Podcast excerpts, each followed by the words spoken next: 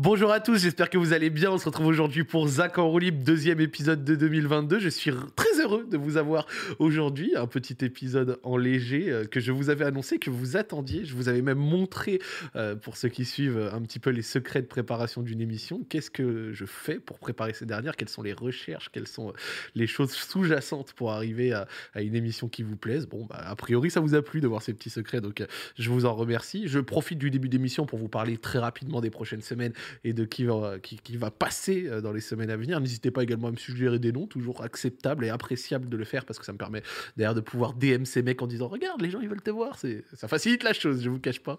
Donc la semaine prochaine, je serai avec euh, notre ami JL Amarou euh, en live ici à 18h le mardi, comme d'habitude sur ma chaîne. Et ensuite, ça part sur YouTube très vite. Vous connaissez, j'aime bien vous donner tout ça rapidement. La semaine d'après, émission spéciale. Je vous ai dit, Zach Enrolib va partenaire avec un média, d'accord, pour me permettre d'avoir des, des invités euh, un petit peu exclusifs et tout. Mais j'attends l'annonce. J'attends l'annonce. Euh, c'est très cool. Ce sera une émission spéciale. Et dans trois semaines, si tout va bien, j'aurai le grand plaisir d'avoir le retour de Kamel, de Kamel dans euh, Z2RL, trois ans après son premier passage. Quatre ans, mais il me semble, parce qu'il était venu en 2018. Et on va, on va voir un petit peu l'évolution de ce dernier. Et je pense que niveau évolution dans l'e-sport et dans le jeu vidéo, il n'y a pas beaucoup de monde qui est égal euh, ce qu'il a réussi à faire depuis qu'il est venu la première fois. Mais trêve de parler de l'avenir, il y a également un présent, un présent je suis très heureux de faire cette émission parce que, vous savez, Zachary, a toujours une saveur supplémentaire quand je reçois quelqu'un que je suis et que du coup euh, j'aime bien particulièrement dans son contenu. des fois je reçois des gens, je regarde pas spécialement ce qu'ils font, mais c'est très intéressant de le faire.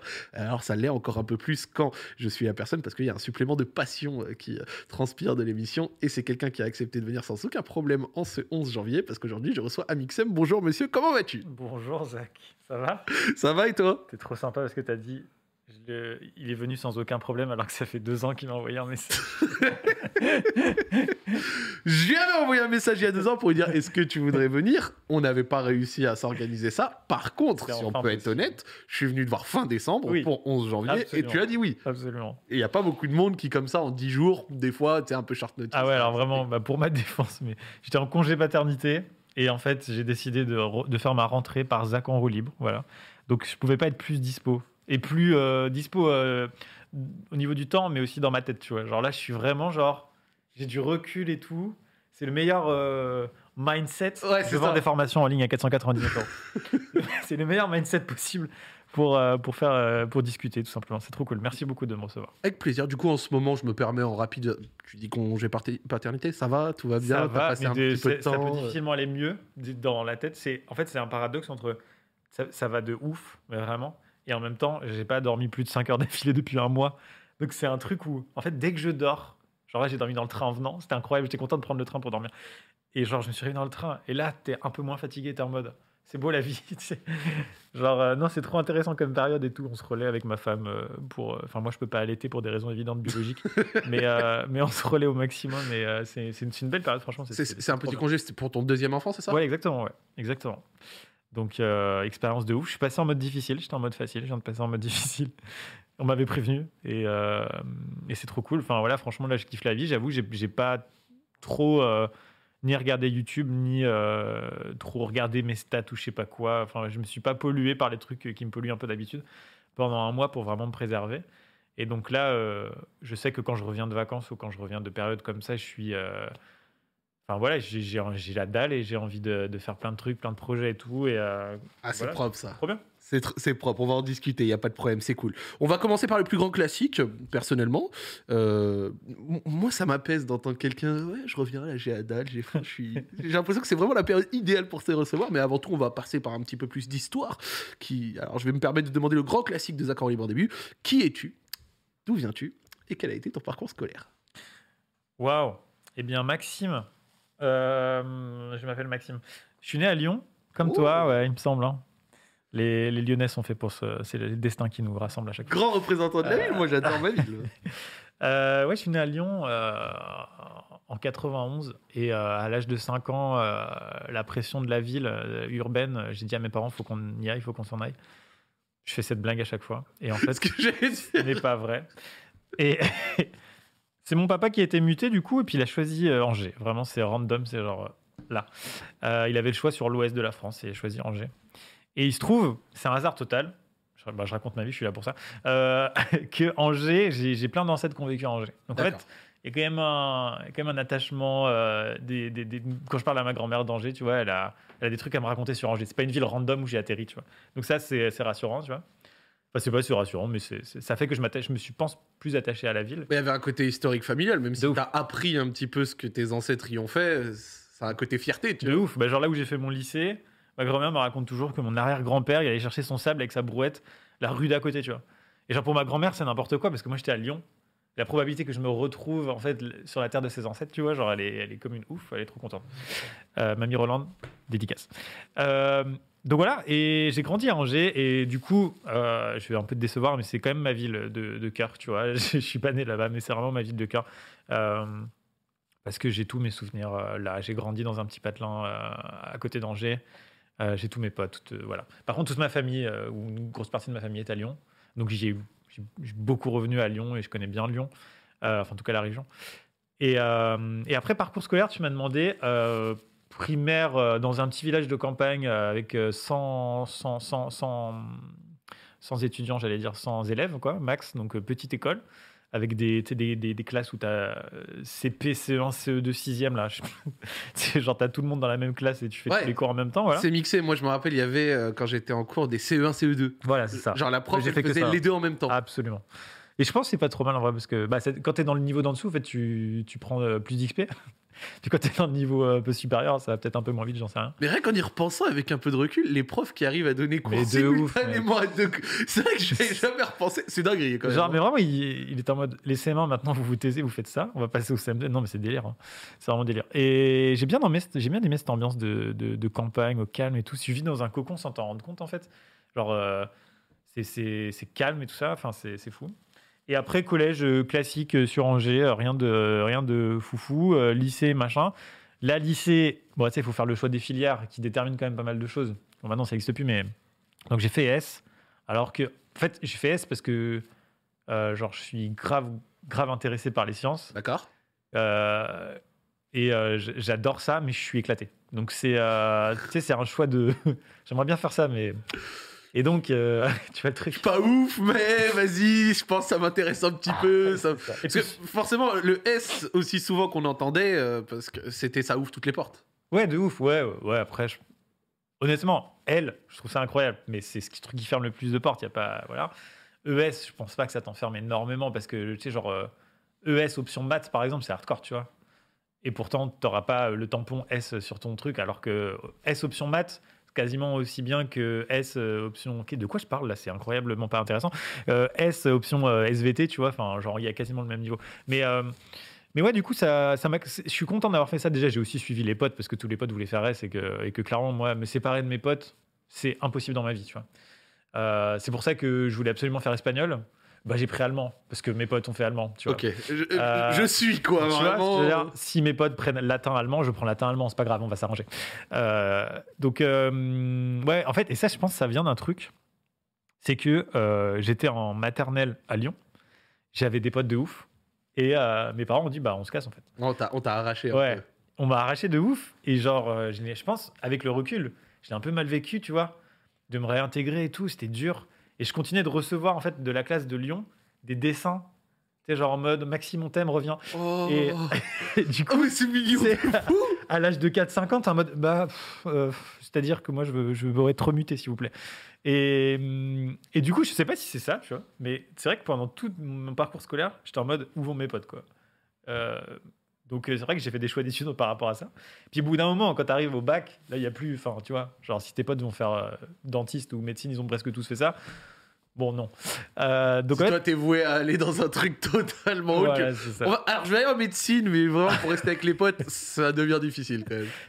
En vrai, je l'ai un peu fait à un moment. C'est-à-dire qu'en première année, moi, j'étais, en- j'ai choisi euh, finance, comptabilité, machin, parce que je me disais c'est la partie scientifique du monde réel. Ok. Tu vois, c'est vrai. Quand tu as fait du scientifique, mais que tu veux rester un truc connecté au réel, entre guillemets, euh, c'est pas mal de. Voilà, je me suis dit c'est un choix pas trop débile. Ça m'a pas plu du tout, parce que de toute façon, à partir du moment où il faut faire des calculs et tout, c'est pas à bon plaisir.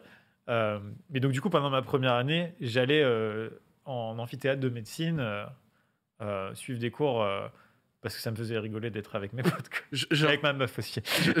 ouais, ouais, c'est ce que je me dis parce que il y avait une motivation peut-être un peu sous-jacente pour se forcer à aller suivre des cours de médecine auxquels tu n'étais peut-être pas inscrit. Je vais te dire un truc. Euh, écouter un sujet d'expertise, quel qu'il soit, hyper pointu, ne rien comprendre, je peux faire ça pendant des heures.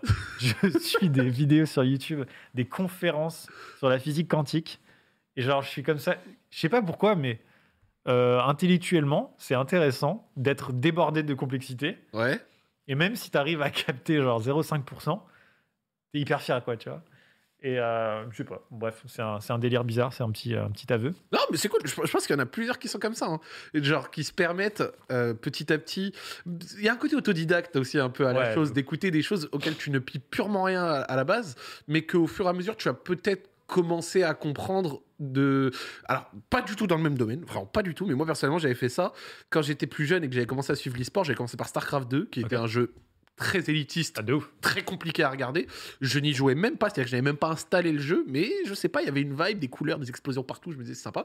Et j'ai commencé à regarder voilà les tournois comme ça, et au fur et à mesure, je commençais à comprendre. Alors bien sûr, tu vas regarder 14 euh, conférences de physique quantique, tu vas peut-être pas être calé dedans, mais je peux comprendre la démarche. Ben, en fait, c'est qu'on est Et la une génération, on a une culture. En fait, on a une culture de. euh, on, on peut. Enfin, c'est hyper prétentieux de dire ça, mais on se dit, mais je peux faire ce que je veux, en fait, euh, en regardant YouTube et en- avec Internet, en fait.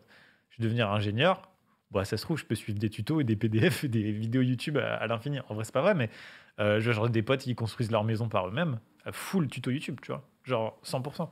Et en fait, du coup, en fait, on a grandi en se disant, mais tout est accessible. Donc, en fait, euh, euh, si tu es curieux, je pense qu'on l'est tous les deux, Ah oui. ben, tu, tu, tu vas chercher euh, ce qui te fait kiffer. Et, et, et aucun sujet n'est inaccessible ou euh, réservé à l'élite, justement. Bah, la manne de savoir que tu as à l'heure actuelle, ne serait-ce que c'est très bête. Je vais pas devenir un élite si je le fais du jour au lendemain, mais imaginons demain j'ai envie de commencer à faire des productions musicales, sur logiciel, Ah un truc comme ça. Si- en, en réalité, si je charbonne vraiment des tutos et des bails de mecs qui transmettent leur savoir sur YouTube, potentiellement, je peux à la fin être pas trop dégueu. Alors bien sûr. Ah Il y, a, y une touche créative, artistique que j'aurai sans doute jamais, donc je vais pas devenir euh, Kenny West niveau euh, producteur. Ouais, les mecs, je vous sors des prods de foot. Non, Mais tous les mecs à Avicii, je sais pas, ils ont tous fait un autodidacte.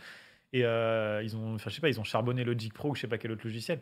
Mais le, le, le truc relou de le pan relou de ça, c'est que alors, tu- oui, tu peux devenir, mais vraiment une star ou un- un- une, une brute dans, dans plein de domaines de ouf hyper techniques grâce à Internet. Ouais. Mais par contre, genre la MAO, est-ce qu'on en parle, la musique assistée par ordinateur, euh, si tu veux en faire euh, avec vraiment quelqu'un qui te donne des cours à l'ancienne, tu vois, genre en mode posé, il n'y a pas, tu vois. Il y a pas de- Alors que ce serait fou, tu vois, genre avec l'es- l'essor du rap sur les dix dernières années, euh, pourquoi il n'y a pas des cours, des, des- juste des profs de musique qui t'apprennent à faire du Logic Pro, à poser des 808 et je sais pas, tu vois. Ça doit exister peut-être, non? Bah moi j'ai moi j'ai tapé dans le bon coin, j'ai pas trouvé. T'as- non, t'as- Ah, c'est-à-dire mais- que t'as cherché toi-même, Non, t'as mais- même pas une petite formation, un Non, petit mais vraiment, je me suis dit, je me suis, même c'était même pas pour moi, c'était par curiosité. Je me suis dit, mais à mon époque, tu vois, genre j'ai fait 10 ans de piano, genre je- j'aurais eu 10 ans aujourd'hui, j'aurais voulu savoir comment on fait un beat, tu vois.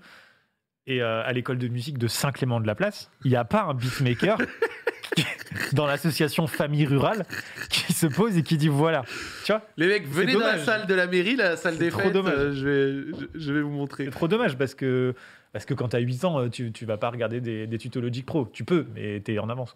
Mais d'ailleurs, bah, petit. euh, C'est quoi je, dévie, vu qu'on en dévie un petit peu, c'est cool.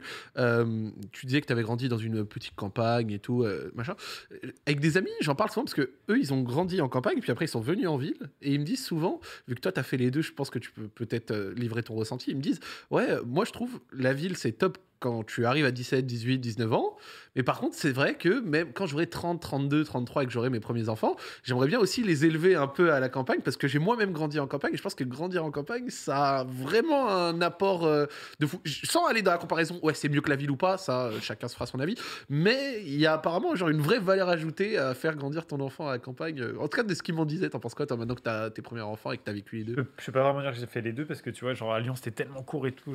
j'étais trop jeune pour, pour euh, vraiment euh, comprendre la vie citadine, la différence. Ouais. En fait, le, le grosse rupture, je l'ai eu quand j'ai vécu à Paris il y a maintenant euh, enfin, 4-5 ans. Au tout début de YouTube, j'étais sur Paris pendant un an, un an et demi. Et là, j'ai vraiment compris ce que c'est d'être euh, dans une grande ville, euh, la vie citadine, l'énergie qu'il y a dedans, le, le- le- la fatigue, euh, le stress, euh, enfin tout, tout, tout. Tu vois, le, le pack, euh, le starter pack euh, Paris, je l'ai eu et, euh, et là j'ai senti la diff. Et c'est- ça va avec. Moi, vraiment, je suis d'accord avec toi. Je pense que ça va avec des périodes de vie, quoi. Et euh, euh, je dirais que la ville, une grande ville dynamique, je pense qu'elle a le plus à t'offrir entre 20 et 30 ans. Tu vois, que ce soit Lyon, Paris, Marseille, Toulouse, ce que tu veux, Bordeaux. 20 et 30 ans, c'est la folie, quoi. Genre, euh, t'as 12 000 fois plus d'opportunités, euh, t'as une énergie de ouf et tout ça. Mais moi, j'ai voulu m'en protéger parce que je me dis, en fait, il y a tellement de trucs que. Et, et- et j'ai- je pense que je- ma curiosité de vouloir m'intéresser à tout, tout, tout, fait que si je suis submergé par des, trop de trucs qui m'intéressent, je vais être partout, à toutes les soirées, à tous les machins. Je suis pas un gros fêtard, mais c'est juste que soirée en mode euh, opportunité, tu vois. Pendant la vie à Paris, je sais pas, il y avait une soirée FIFA, de lancement de FIFA, après il y avait une soirée euh, lancement de je sais pas quoi, tout ça. Puis tu as envie d'aller partout parce qu'en fait, tu, tu sais pas trop ce que tu veux faire et tu veux rencontrer des gens et tu veux, tu veux prendre, prendre, prendre, tu vois, tu veux manger de l'info et tout. Et je me suis dit, si je fais ça tout le temps, en fait, je vais pas avancer. Et j'ai vu d'autres youtubeurs qui étaient en même temps que moi, euh, après dans les mêmes, dans les mêmes, euh, dans les mêmes euh, comment dire, cours de progression, on va dire, Ouais. qui du coup se sont fait un peu bouffer par Paris, tu vois. Je les voyais se faire manger par Paris, quoi. Dit- L'expression se faire manger par Ouais. Paris, c'est réel. c'est réel de fou. Et ils s'en sont très bien sortis et tout ça. Mais j'ai senti qu'ils ont vraiment, je pense, qu'ils ont perdu 2-3 ans. Après, ils se sont sûrement amusés. Mais ils ont perdu 2-3 ans en mode. C'est. Ouais, voilà. Enfin, bref. Bah, donc- divertissement, la fête, euh, à droite à gauche, les bails. non, mais t'inquiète, je vois exactement. ouais, ce mais que mais même dire. sans parler de, de fête, hein, mais, euh, mais c'est. C'est que bah, tu. C'est peut-être plus difficile de se concentrer sur un projet quand tu es dans une grande ville comme ça parce qu'on te propose 14 000 trucs. Pour revenir aux enfants, bah, franchement, je ne sais même pas. Mais c'est vrai que bah, j'ai grandi quand même toute mon enfance en campagne. Comme je te disais, cette espèce de huis clos. Il y a des inconvénients aussi, tu vois, parce que c'est radio campagne, c'est euh, c'est Twitter, mais en version euh, miniature, tu vois. Donc euh, il y a des dramas de village, c'est marrant, tu vois. C'est vraiment gaulerie. Les dramas de Ah, je te village. jure, c'est délire. Euh, c'est délire. Et, enfin bref, et c'est drôle. Ça, ça ferait une autre émission. Et donc je sais pas ce que ça donne en ville, tu vois, parce que c'est plus dilué, tu vois. Les gens sont moins, euh, sont moins en petit comité, donc ça brasse un peu plus. Donc du coup, c'est peut-être les problèmes sont peut-être un peu plus dilués, j'en sais rien. Mais euh, moi, j'ai plus envie d'élever mes enfants, j'avoue, euh, en semi-campagne. tu vois. Ok. C'est- Angers, c'est semi-campagne. tu vois. Ouais, j'allais dire, ouais, ville un peu, ville, mais à taille humaine, pas trop grande. Ouais, parce que moi, j'avais mon petit As euh, qui, avait, bah, qui a fait ses études à Angers. Il, Oui, mais il est dangereux. il m'en- on a fait la propagande un nombre de fois. De ouf. Il me disait que Angers, c'était très étudiant, euh, très cool, très cool. euh, Carrément. vraiment, Euh, il y a un kiffait bien. nombre disproportionné d'étudiants par rapport au nombre d'habitants. Je crois que je vais dire des bêtises, mais je- il doit y avoir genre 200 000 habitants à Angers. Je crois qu'il y a genre 50 000 personnes qui sont globalement en formation. Donc, euh, tu vois, genre un quart de la population. C'est les chiffres sont peut-être éclatés. Vérifiez vos sources sur Internet. Et je ne le fais pas. Et, et, euh, et voilà. Et du coup, ça fait que euh, il y a une bonne ambiance à Angers. Quand tu as un appart en ville à Angers, tu sais quand c'est jeudi soir. Si jamais tu oublié, Ouais. tu le sais. Peu importe si tu as une cour intérieure, tu es au courant. T'es pas perdu. Voilà. D'ailleurs, en parlant d'études, du coup, après toi, ton première, ta première année en finance, euh, compta, Ouais. euh, t'as as pivoté sur autre chose t'as Ouais, du coup, été aussi nul qu'en maths, parce que ça restait des maths, hein, globalement. Euh, mais par contre, ça m'a mis le pied dans d'autres matières. euh, à base de. euh, donc, j'avais, je sais pas, 6 heures de, de compta ou de contrôle de gestion ou je sais pas quoi. Et j'avais genre une heure de communication ou deux heures. En fait, c'est cool parce que ces petites heures-là, je la kiffais de ouf. D'accord. Et je me suis dit, bah, en fait, euh, j'ai- genre, j'avais des projets de, de malade à faire en communication, coefficient 1, je passais tout mon temps dessus et je bossais pas ma compta. Je me suis dit, à un moment, bon, on va arrêter de se faire souffrir. Faut Et être donc, du cohérent, coup, je ouais. suis parti euh, en master, euh, je sais même plus l'intituler, mais communication, euh, web marketing, truc comme ça, dans une école à Nantes. Et, euh, et puis voilà, euh, pff, master, je sais même pas si ça sert à, trop à quelque chose, mais, euh, mais euh, c'était c'était un peu pour rendre fier mes parents. Et euh, je me disais, euh, se prouver à soi-même aussi, se prouver à soi-même que, que tu peux aller jusqu'au bac plus 5. Puis ma meuf qui était en médecine et qui allait aller jusqu'au bac plus 10, ça donne un. Tu te dis, bon, eh, on va se sortir les doigts du doigt. Et c'était intéressant, franchement, c'était intéressant. C'est euh, là-bas que par hasard, lors d'un cours de journalisme, il y a un, un vieux journaliste, tu vois, même pas trop euh, euh, branché Internet ou quoi, tu vois, qui sort une phrase et qui dit euh, Vous êtes étudiant, vous avez un temps libre de malade, utilisez-le un petit peu pour créer du contenu qui vous fait kiffer. Ça ça vous paraîtra pas du travail. Et, donc lui, il pensait plus blog, tu vois. Il disait ouvrez un blog sur la couture si c'est votre passion et écrivez tous les jours dessus et ça, ça vous entraînera à écrire. Moi, l'édito, je m'en fous. J'avais pas envie d'écrire. Et donc, je me suis dit, cette idée, c'est quand même une bonne idée de convertir ce temps que je passe essentiellement aux jeux vidéo en un truc qui produit quelque chose. Et en fait, conclusion logique de ça, c'est euh, je voyais Diablo X9 et Diggy Dix et tous les mecs de l'époque qui me faisaient rêver. Et je me suis dit, je vais, euh, je vais créer une chaîne YouTube. Euh, et en fait, ça convertira un petit peu du temps qui, pour l'époque, 10 ans en arrière, pour toute la société, c'est du temps perdu. Les jeux vidéo, ça sert à rien, c'est nul. ça, ça, le convertira en quelque chose d'utile, tu vois. C'est assez bien, tu m'as fait une transition extrêmement légère. Parce que, genre, ce que j'avais noté, 12 novembre 2012, première vidéo sur YouTube euh, du, gaming classique. On en a un extrait en plus. Euh, j'allais dire comment tu t'es émissé dans le monde de la création de contenu. C'est quand même assez drôle de se dire que ça vient d'une phrase d'un prof, quoi. Ça, la vidéo Borderlands, si, si, la régie peut mettre un peu plus fort, vraiment le son, c'est ténébreux. Donc ouais, quand vous déployez un véhicule aussi, moi, j'ai, je privilégie euh, le, le, la roquette. Mais, t'as eu le bon goût de le faire sur Borderlands 2, qui est quand même un très grand classique. Ça, c'est du bon goût, ça, monsieur. Merci la régie pour l'extrait. Vous avez, vous gérez ça fort comme d'habitude. Vous gérez ça fort. Et je me permets de donner des conseils apparemment, alors que j'ai dû jouer deux heures au jeu. Mais euh, c'est euh, du coup les premiers mots sur la chaîne YouTube, c'est un pote à moi. c'est un pote à moi. C'est une chaîne que j'ai créée un peu à plusieurs avec des potes, enfin avec mon coloc. Comme gameplay, ça s'appelait Exactement. Tu veux savoir pourquoi j'ai déjà raconté, mais c'est parce que j'étais en web marketing. En web marketing, on t'apprend le référencement. Et moi, je me disais, mais jamais je vais percer sur YouTube, c'est impossible. J'ai aucune chance. Je peux m'appeler euh, Bistou49, ça ne marchera pas. Tout le monde s'en fout. Donc, je me suis dit, ma seule chance, c'est que les gens, quand ils tapent gameplay, ils puissent tomber un peu sur moi grâce à l'algorithme. Tu vois, j'étais déjà en mode, euh, je vais brain. Il calculait déjà, le euh, monsieur. Hein. il essayait déjà de casser la chose. je voulais brain l'algorithme déjà. Et du coup, je me suis dit, coop gameplay sais, sur un malentendu d'une recherche, il y a peut-être trois pélos qui vont tomber sur moi. Ça a certainement pas du tout marché. Mais euh, non, mais c'est pas Coop Gameplays, ma chaîne, et encore aujourd'hui, hein, c'est youtube.com slash FPS Coop Gameplays. Tu vois, FPS, comme ça, je me suis dit, on sait jamais. Et puis, euh, ça s'est transformé en Coop Gameplays, et puis au bout d'un moment, vers 200 000 abonnés, j'ai dit, il faut changer, là, c'est plus possible. C'est difficile de changer. Hein. Quand tu changes de nom, tu te dis, c'est fin de carrière. Alors que non. Pas du tout. Euh, ça fait peur. Non, mais c'est assez drôle parce que du coup, quand on voit tes premières vidéos, c'est du classique même de l'époque, tu vois, de 2012. Euh, voilà, euh, du let's play, des choses. On te voit sur Borderlands, on t'a vu sur du Battlefield et tout. Mais en refaisant une, petite analyse, je vois que très vite, tu as quand même slidé vers un certain type de vidéo un petit peu différent.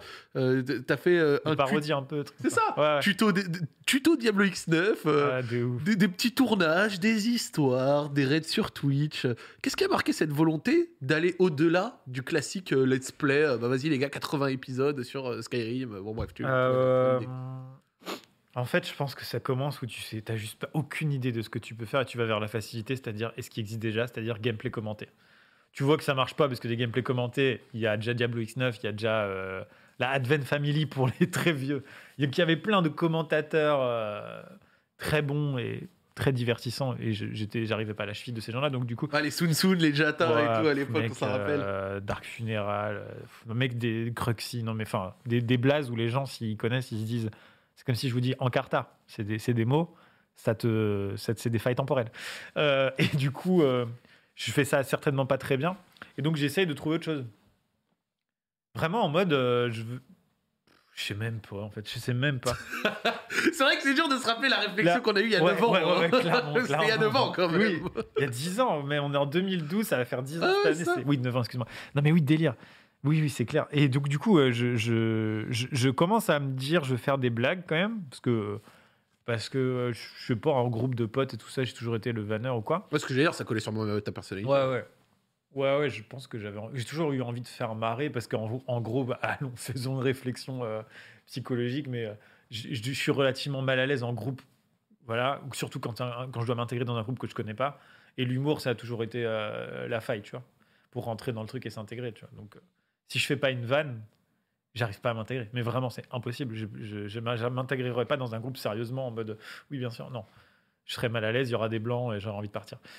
Donc les blagues, euh, voilà, c'est j'ai envie de faire des blagues. Et, du coup, j'avais fait une première parodie de Diablo X9, je sais même plus ce que c'était. J'en étais trop fier de cette vidéo parce que c'était la première fois que je faisais un vrai montage où je pensais un peu mon truc, limite j'avais écrit et tout. C'est sûrement super pourri, mais mais, euh, mais voilà, du coup, j'ai tenté ça. Ensuite, j'ai créé une chaîne de tutos parce que j'ai toujours bien aimé expliquer les choses en fait. Ça, c'est un truc. Euh, euh, ça va super mal sonner ce que je vais dire, mais genre, j'ai- j'ai- j'aime bien certains mecs qui font des formations quand même. Parce que euh, si c'est bien fait et que c'est pas juste euh, pour, euh, pour faire payer euh, 18 000 euros les gens. Ou pour, cho- J'ai- ou pour choper ton CPF. Ouais, voilà. Ouais, voilà. bah, je. Ouais, clairement. Putain, toi aussi, t'as eu les appels Alors, je vais euh, poser la question qui n'a pas eu d'appel Ah, Moi, je suis pas. Je- Ah oui, ok, ça veut dire qu'il y a eu un truc sur Twitter et tout. Ah, mais- Non, Non, mais mec, tout le monde est appelé pour le CPF. C'est délire. horrible. Putain, parce que je te dis, j'étais coupé d'internet pendant un mois. Du coup, j'arrive, je fais pardon. Ah, il y a eu des blagues sur le CPF. Et, et, euh, et bref, voilà. Et donc, j'ai tenté plein de choses en se disant, tiens, qu'est-ce qui peut marcher? Qu'est-ce- Où est-ce que je trouve mon plaisir aussi? Et je crois que j'ai créé une chaîne de tuto qui s'appelle Tuto Banana, qui vient du fait qu'en fait, la seule vidéo qui avait marché sur ma chaîne YouTube actuelle, Ah, c'était un tuto. donc, je me suis dit, bon, vas-y, je fais que des tutos. Et d'ailleurs, j'avais fait un, un tuto sur comment euh, faire de la musique, en fait, genre comment euh, faire euh, de l'autotune sur GarageBand, qui est un logiciel euh, qui existe encore de, de musique. Et parce que je trouvais que ça manquait, tu vois. Enfin bref. Et ça n'a pas marché du tout, mais j'avais fait ma petite charte graphique et tout ça. Je m'éclatais. En fait, je crois que c'était le délire de faire son montage, sa charte graphique, son logo et tout. Quand tu lances un projet, t'es es transcendé, t'es en mode. Tu veux que tout soit parfait, alors Ah que oui, ça sert à rien. En fait, c'est le contenu d'abord, tu vois. L'emballage, on verra après, tu vois. Mais euh, Après, c'est aussi un tout, tu vois. Mais... ça, ça vient, ça vient après, je trouve, l'emballage. Mais au début, il faut se concentrer sur le contenu. Bah oui. Parce que s'il n'y a pas de contenu, enfin, tu vois. Euh, et puis après, j'ai tenté plein de trucs, plein de trucs, plein de trucs, euh, des parodies, des machins, du doublage, comme, comme faisait Diggy Dix en beaucoup moins bien. Waouh, mais mec, c'est ça. Avec les petites Salut lumières. À toutes, salut à tous. J'espère que vous allez bien. Bienvenue sur Tuto Banana. Aujourd'hui, on se retrouve pour euh, un tutoriel sur Ça me suivra toute ma vie, Macintosh, ça. sur le logiciel GarageBand, qui est un terrible. logiciel de musique inclus avec euh, tout euh, bon Macintosh qui Monsieur, respecte. Faut pas avoir On honte de ses premiers euh, le En fait, tutoriel. en fait, tu vois, Regarde, je rebondis sur ce que je disais. J'essaye de couvrir ma voix parce que c'est très désagréable. En fait, tu vois ce que je disais tout à l'heure, genre en mode, moi, j'ai pas envie de m'intégrer si je fais pas de blagues. Bah là, en fait, j'ai essayé de m'intégrer sur YouTube sans faire de blagues. C'est un tuto, c'est un mec qui est là, alors voilà, on va vous expliquer comment. Et en fait, ça me met mal à l'aise parce que c'est sérieux, c'est premier degré. C'est ça, en fait. Et ça, t'aimes C'est- pas, ça. Ouais, en fait, j'assume mes blagues nulles de, du début de YouTube et je dis, ah putain, c'est pas drôle. Mais au moins, j'essaie d'être drôle. Mais là, c'est premier degré, donc ça me met pas bien. Très, très sérieux. La chaîne existe encore, allez la voir, elle est super. Plutôt banana. J'avais même, tu sais quoi, que on a tous vu les chaises gaming euh, sponsorisées là, Ouais. de, de différentes marques des qui nous envoient. et tout ça, Voilà, machin. voilà. Et puis à chaque fois, quand ils t'en envoient une, ils te proposent de broder le logo. Et pour vanner, je sais plus quelle marque, je crois que ça devait être DXI d'ailleurs. Ils m'avaient euh, fait des chaises tuto banana. Donc au bureau, on a des chaises tuto banana, tu vois. Euh, Un peu stylé quoi. Ah, mais c'est bien, ça, ça, ça, ça- petit clin d'œil quand même à une, à une belle époque. à une belle époque. Parce que très rapidement, avec euh, ces, ces petites parodies, c'est- j'ai même vu l'histoire de la piscine à boules, euh, Ouais. des raids sur Twitch. Alors, ça, c'était un truc que j'avais même moi, j'avais fait à l'époque, euh, où, tu, où, bon, tu trollais un peu les streamers et tout, avec des dons, des raids et tout. C'est- quoi qui a marqué, du coup, cette volonté d'aller au-delà, encore une fois, du, du classique gameplay et tout? C'est- vraiment le fait de vouloir se diversifier direct un peu après En fait, en fait je voyais, euh, je voyais, euh, les youtubeurs Call of Duty, parce que c'était la plus grosse niche euh, de YouTube. hein. C'est fou de se dire ça maintenant, mais ce qui faisait le plus de vues sur toute la plateforme YouTube, en, je parle en, créateur régulier, c'est Call of Duty. C'est ouf. Et je voyais que ça commençait à se faire dépasser, etc. Et que les créateurs se disaient, il, il fallait qu'ils changent, en fait, ils sortent de cette niche. Alors que c'était la plus grosse niche. C'est dur de se dire, je vais sortir de ma niche et de ma zone de confort, alors que c'est le plus gros truc. Et euh, tu as deux choix, en fait, sur YouTube. Pour moi, tous les YouTubeurs sont rentrés par une niche. Tu regardes n'importe quel YouTuber, ils sont rentrés avec un format précis qu'ils faisaient tout le temps. J'arrive pas à trouver d'autres exemples. On parlait de Despiello hors caméra, il fait de la F1, peut-être qu'un jour il fera autre chose. Cyprien, il faisait des podcasts, et puis il a fait, des longs et des courts. Mais tu commences toujours par ta niche parce que c'est ce qui te permet d'avoir ta première audience solide, quoi. Et là, j'essaye, là, j'essaye un petit peu tout. On va dire que c'est la phase d'expérimentation. Mais après, en fait, ma, ma, mon audience hardcore, on va dire, tu vois, le, cœur de l'audience, ça a été le, le, le roleplay. Le roleplay en 2013-14, quoi. Donc sur Arma 3, parce qu'il n'y avait pas GTA. Pour te dire, moi, j'ai, quitté le roleplay. euh, on en reparlera après. J'ai quitté le roleplay parce que c'était plus vivable en stream, parce que je me faisais stream stalk et tout ça, comme ce que vivent tous les, les, les- streamers GTA RP.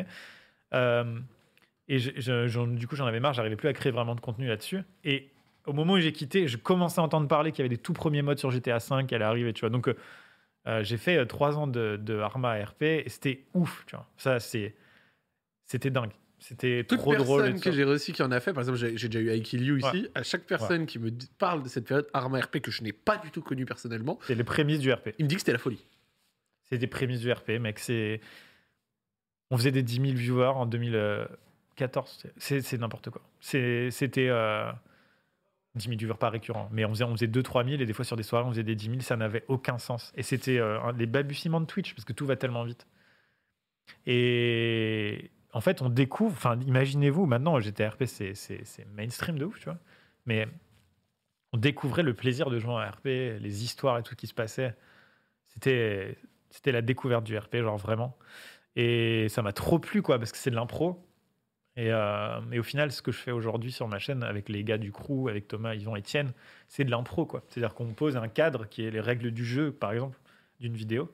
Et à l'intérieur, on improvise. On j'ai jamais fait de vidéo écrite ou très peu. Donc c'est ce qui m'a plu dans le RP. Et c'est là où, euh, le pivot s'est fait. C'est qu'une fois que, j'avais cette audience, je sais plus, j'ai toujours en tête 200 000 abonnés, je pense que c'était à peu près 200 000 abonnés, je me suis dit, c'est bien le RP, mais ça va pas. J'en, ferai, c'est trop risqué si je veux vivre de ça, de, tout miser sur le RP. Ouais, ça va pas être pérenne. Alors qu'en vrai, euh, sans doute que j'aurais fait euh, que du RP, j'aurais fait Arma 3, il y aurait GTA qui serait arrivé, je serais pas trop euh, dans la mouise aujourd'hui. Mais, mais, mais, mais bon, je me disais c'est un peu risqué quand même. Parce qu'en plus, c'est ce que je regardais, t'as t'as un peu assez vite effacé, entre guillemets, le gaming de ta chaîne. Ouais. Gaming que t'as envoyé bah, chez Pizza Guys, une chaîne que t'avais fait, je crois, à l'époque, c'était Broadband c'est TV, vrai. c'est ça? Ouais. Ça, Avec votre ouais. C'est ça C'était quoi un peu la, la valeur ajoutée en faisant ça Est-ce que ça permettait vraiment de marquer le tournant de ta chaîne en mode. Parce qu'il y a encore eu un petit peu de gaming derrière, mais c'était vraiment beaucoup Ouais, moins marqué. C'était quoi la Une valeur transition douce, tu vois. c'est un virage à 90, mais Beau virage quand voilà, même voilà. tu vois. Mais c'était- Est-ce que c'était vraiment histoire de marquer, ok, maintenant sur cette chaîne, il va y avoir beaucoup de choses, beaucoup moins de gaming. Le gaming, si vous le voulez, c'est là-bas. Et maintenant, sur Amixem, moi, je vais faire des choses qui me plaisent et euh, bah, du coup, euh, derrière, des vidéos qui ont marqué un petit peu. Et on va en, en- en discuter. Mais est-ce que c'était vraiment une, une manière de. En fait, la raison, elle est financière. Euh, c'est que je savais qu'il fallait que je prenne ce, visage à- ce virage à 90. Mais C'est bien beau de le dire, mais ça voulait dire euh, passer. Ça voulait dire déjà passer de Twitch à YouTube. Euh, sachant que Twitch, c'est les dons, etc. Donc c'est un, revenu régulier qui est, rassurant.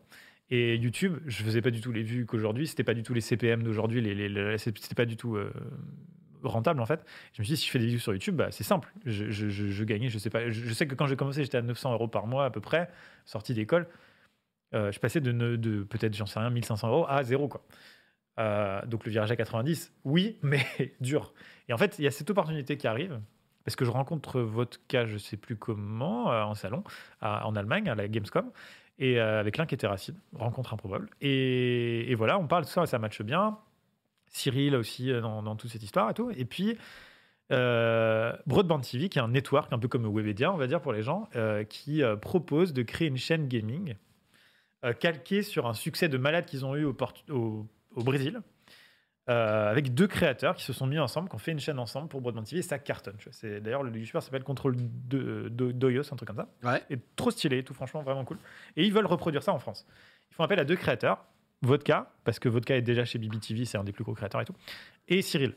Et Cyril refuse, et du coup, il m'en parle, il me dit, est-ce que toi, ça te dirait? Et je fais, de ouf. Et c'était payé 2000 dollars par mois. Ce qui fait que je me suis dit, ben, ça remplace mes revenus Twitch.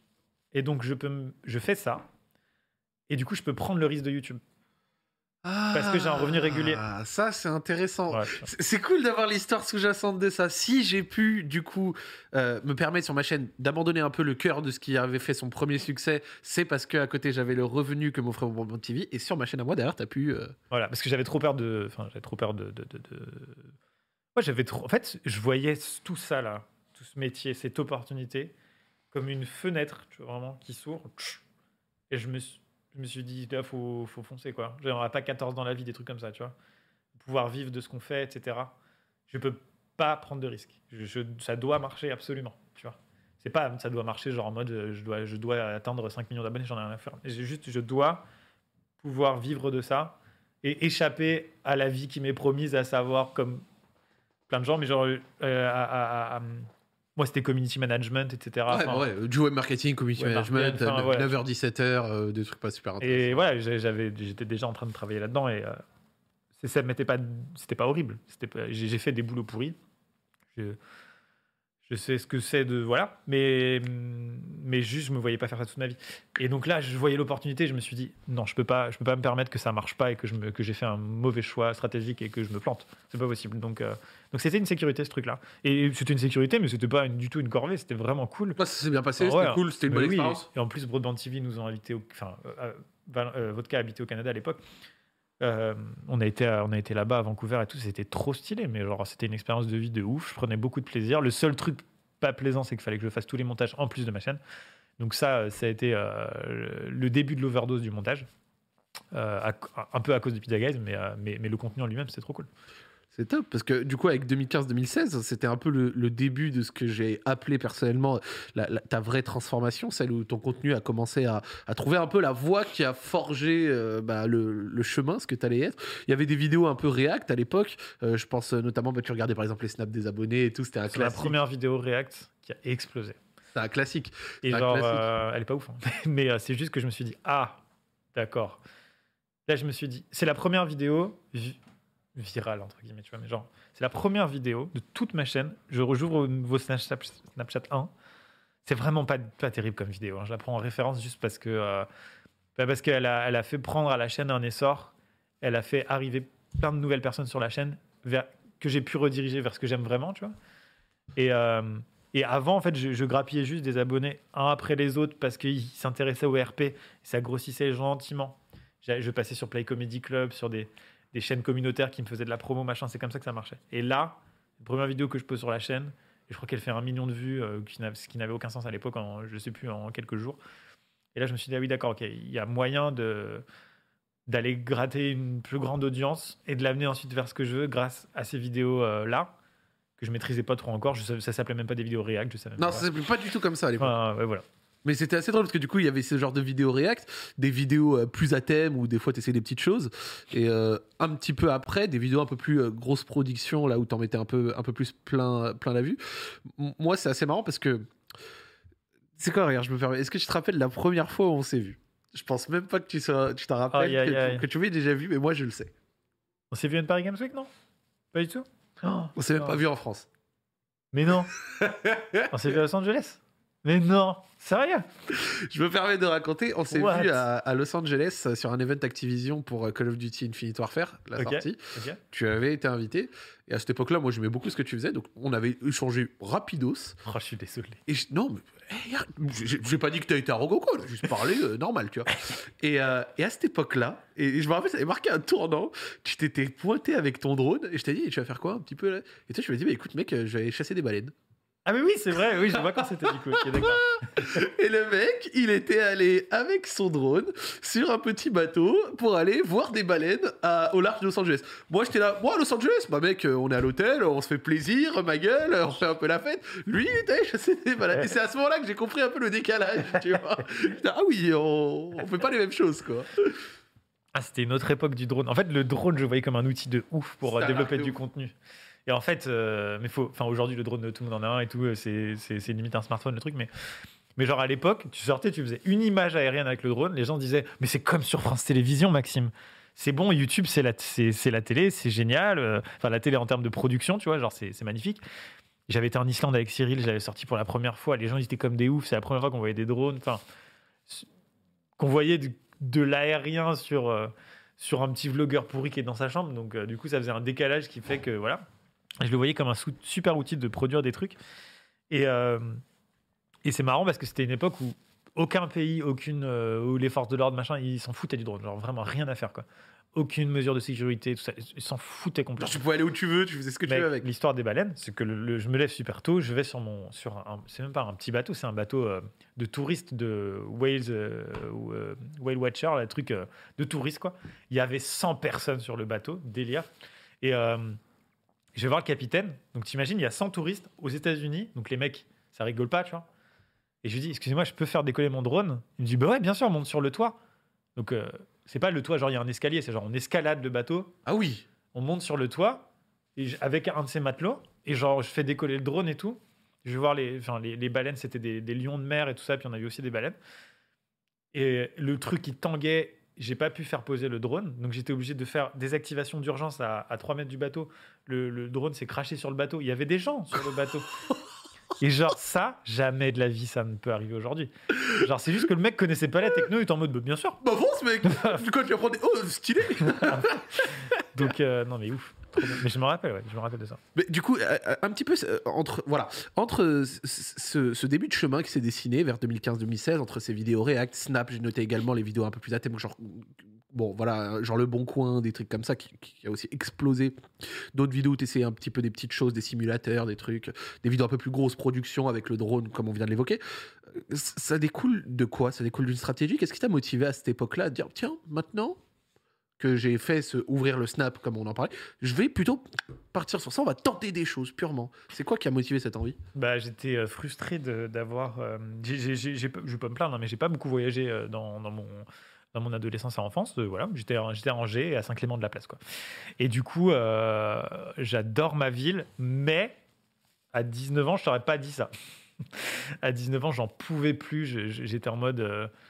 Je, veux me casser et non seulement je veux me casser mais je veux pas revenir quoi et c'était pas de la haine c'était juste je veux voir autre chose j'ai besoin j'ai une soif de, de- voyager et je me voyais vraiment déménager à l'étranger, vivre à l'étranger, etc. J'ai eu plusieurs opportunités de le faire euh, qui se sont pas concrétisées parce qu'en même temps, il y avait YouTube qui arrivait. Et en 2015-2016, quand c'est devenu sérieux, j'ai vu YouTube comme une opportunité de voyager euh, et d'assouvir ma, curiosité, ou mon envie de voyager tout simplement. Donc plutôt que de vivre à l'étranger comme c'était euh, ce que je m'étais dit depuis super longtemps, je me suis dit, bah, en fait, je vais, je vais voyager euh, quasiment une fois par mois. euh, avec toujours un projet ou un truc à montrer, à raconter et à lier euh, YouTube avec le voyage. Et j'ai, enfin, je sais pas comment dire, on a toujours l'impression que qu'on n'est jamais assouvi, tu vois, genre. Là, ça, l'a- pendant trois ans, j'ai voyagé, mais genre abusé, et ça, ça va mieux, quoi. Ça m'a guéri, quoi. ça veut dire que j'ai T'as vécu ton trip quoi, ton ah, je te expérience. jure, genre c'est ouf. Genre vraiment, au bout de trois ans, je c'est bon. Et, et aujourd'hui, j'adore voyager. Je, je reprends l'avion, je suis dans un aéroport, je suis comme un ouf, je suis comme un enfant. Mais, genre, c'est bon, quoi. Et ce qui est ouf, c'est que euh, j'habite à Angers. Des fois, je reprends la même route que je prenais quand j'étais petit. Qui me- C'était un enfer. J'étais en mode plus jamais. Je... C'est la dernière fois. Je ne veux plus aller ici. euh. C'est les mêmes endroits tout le temps. J'en ai marre. Et aujourd'hui, j'habite dans ces mêmes endroits. Et je suis content. Donc, euh, c'est rassurant en même temps, tu vois, parce que j'aurais pu, euh, je sais pas, voyager toute ma vie ou me dire, euh, enfin, être jamais en place, tu Bien sûr, vois, bien genre. Et en fait, non, c'est ça, c'est ça qui a motivé, je pense. C'était vraiment un besoin au fond. Et, et puis en plus, ça répondait à, un- à une, une audience qui était genre, enfin, et les, les gens étaient contents de voir ça, quoi, du voyage sur YouTube et tout ça. Et puis euh, mes inspirations, c'est Antoine de Maximi. euh, je sais pas, c'est pas sorcier. Dans chaque émission, dans chaque truc, tu as t- une nouvelle ouverture sur, euh, sur un pays ou un endroit ou une technologie ou quoi.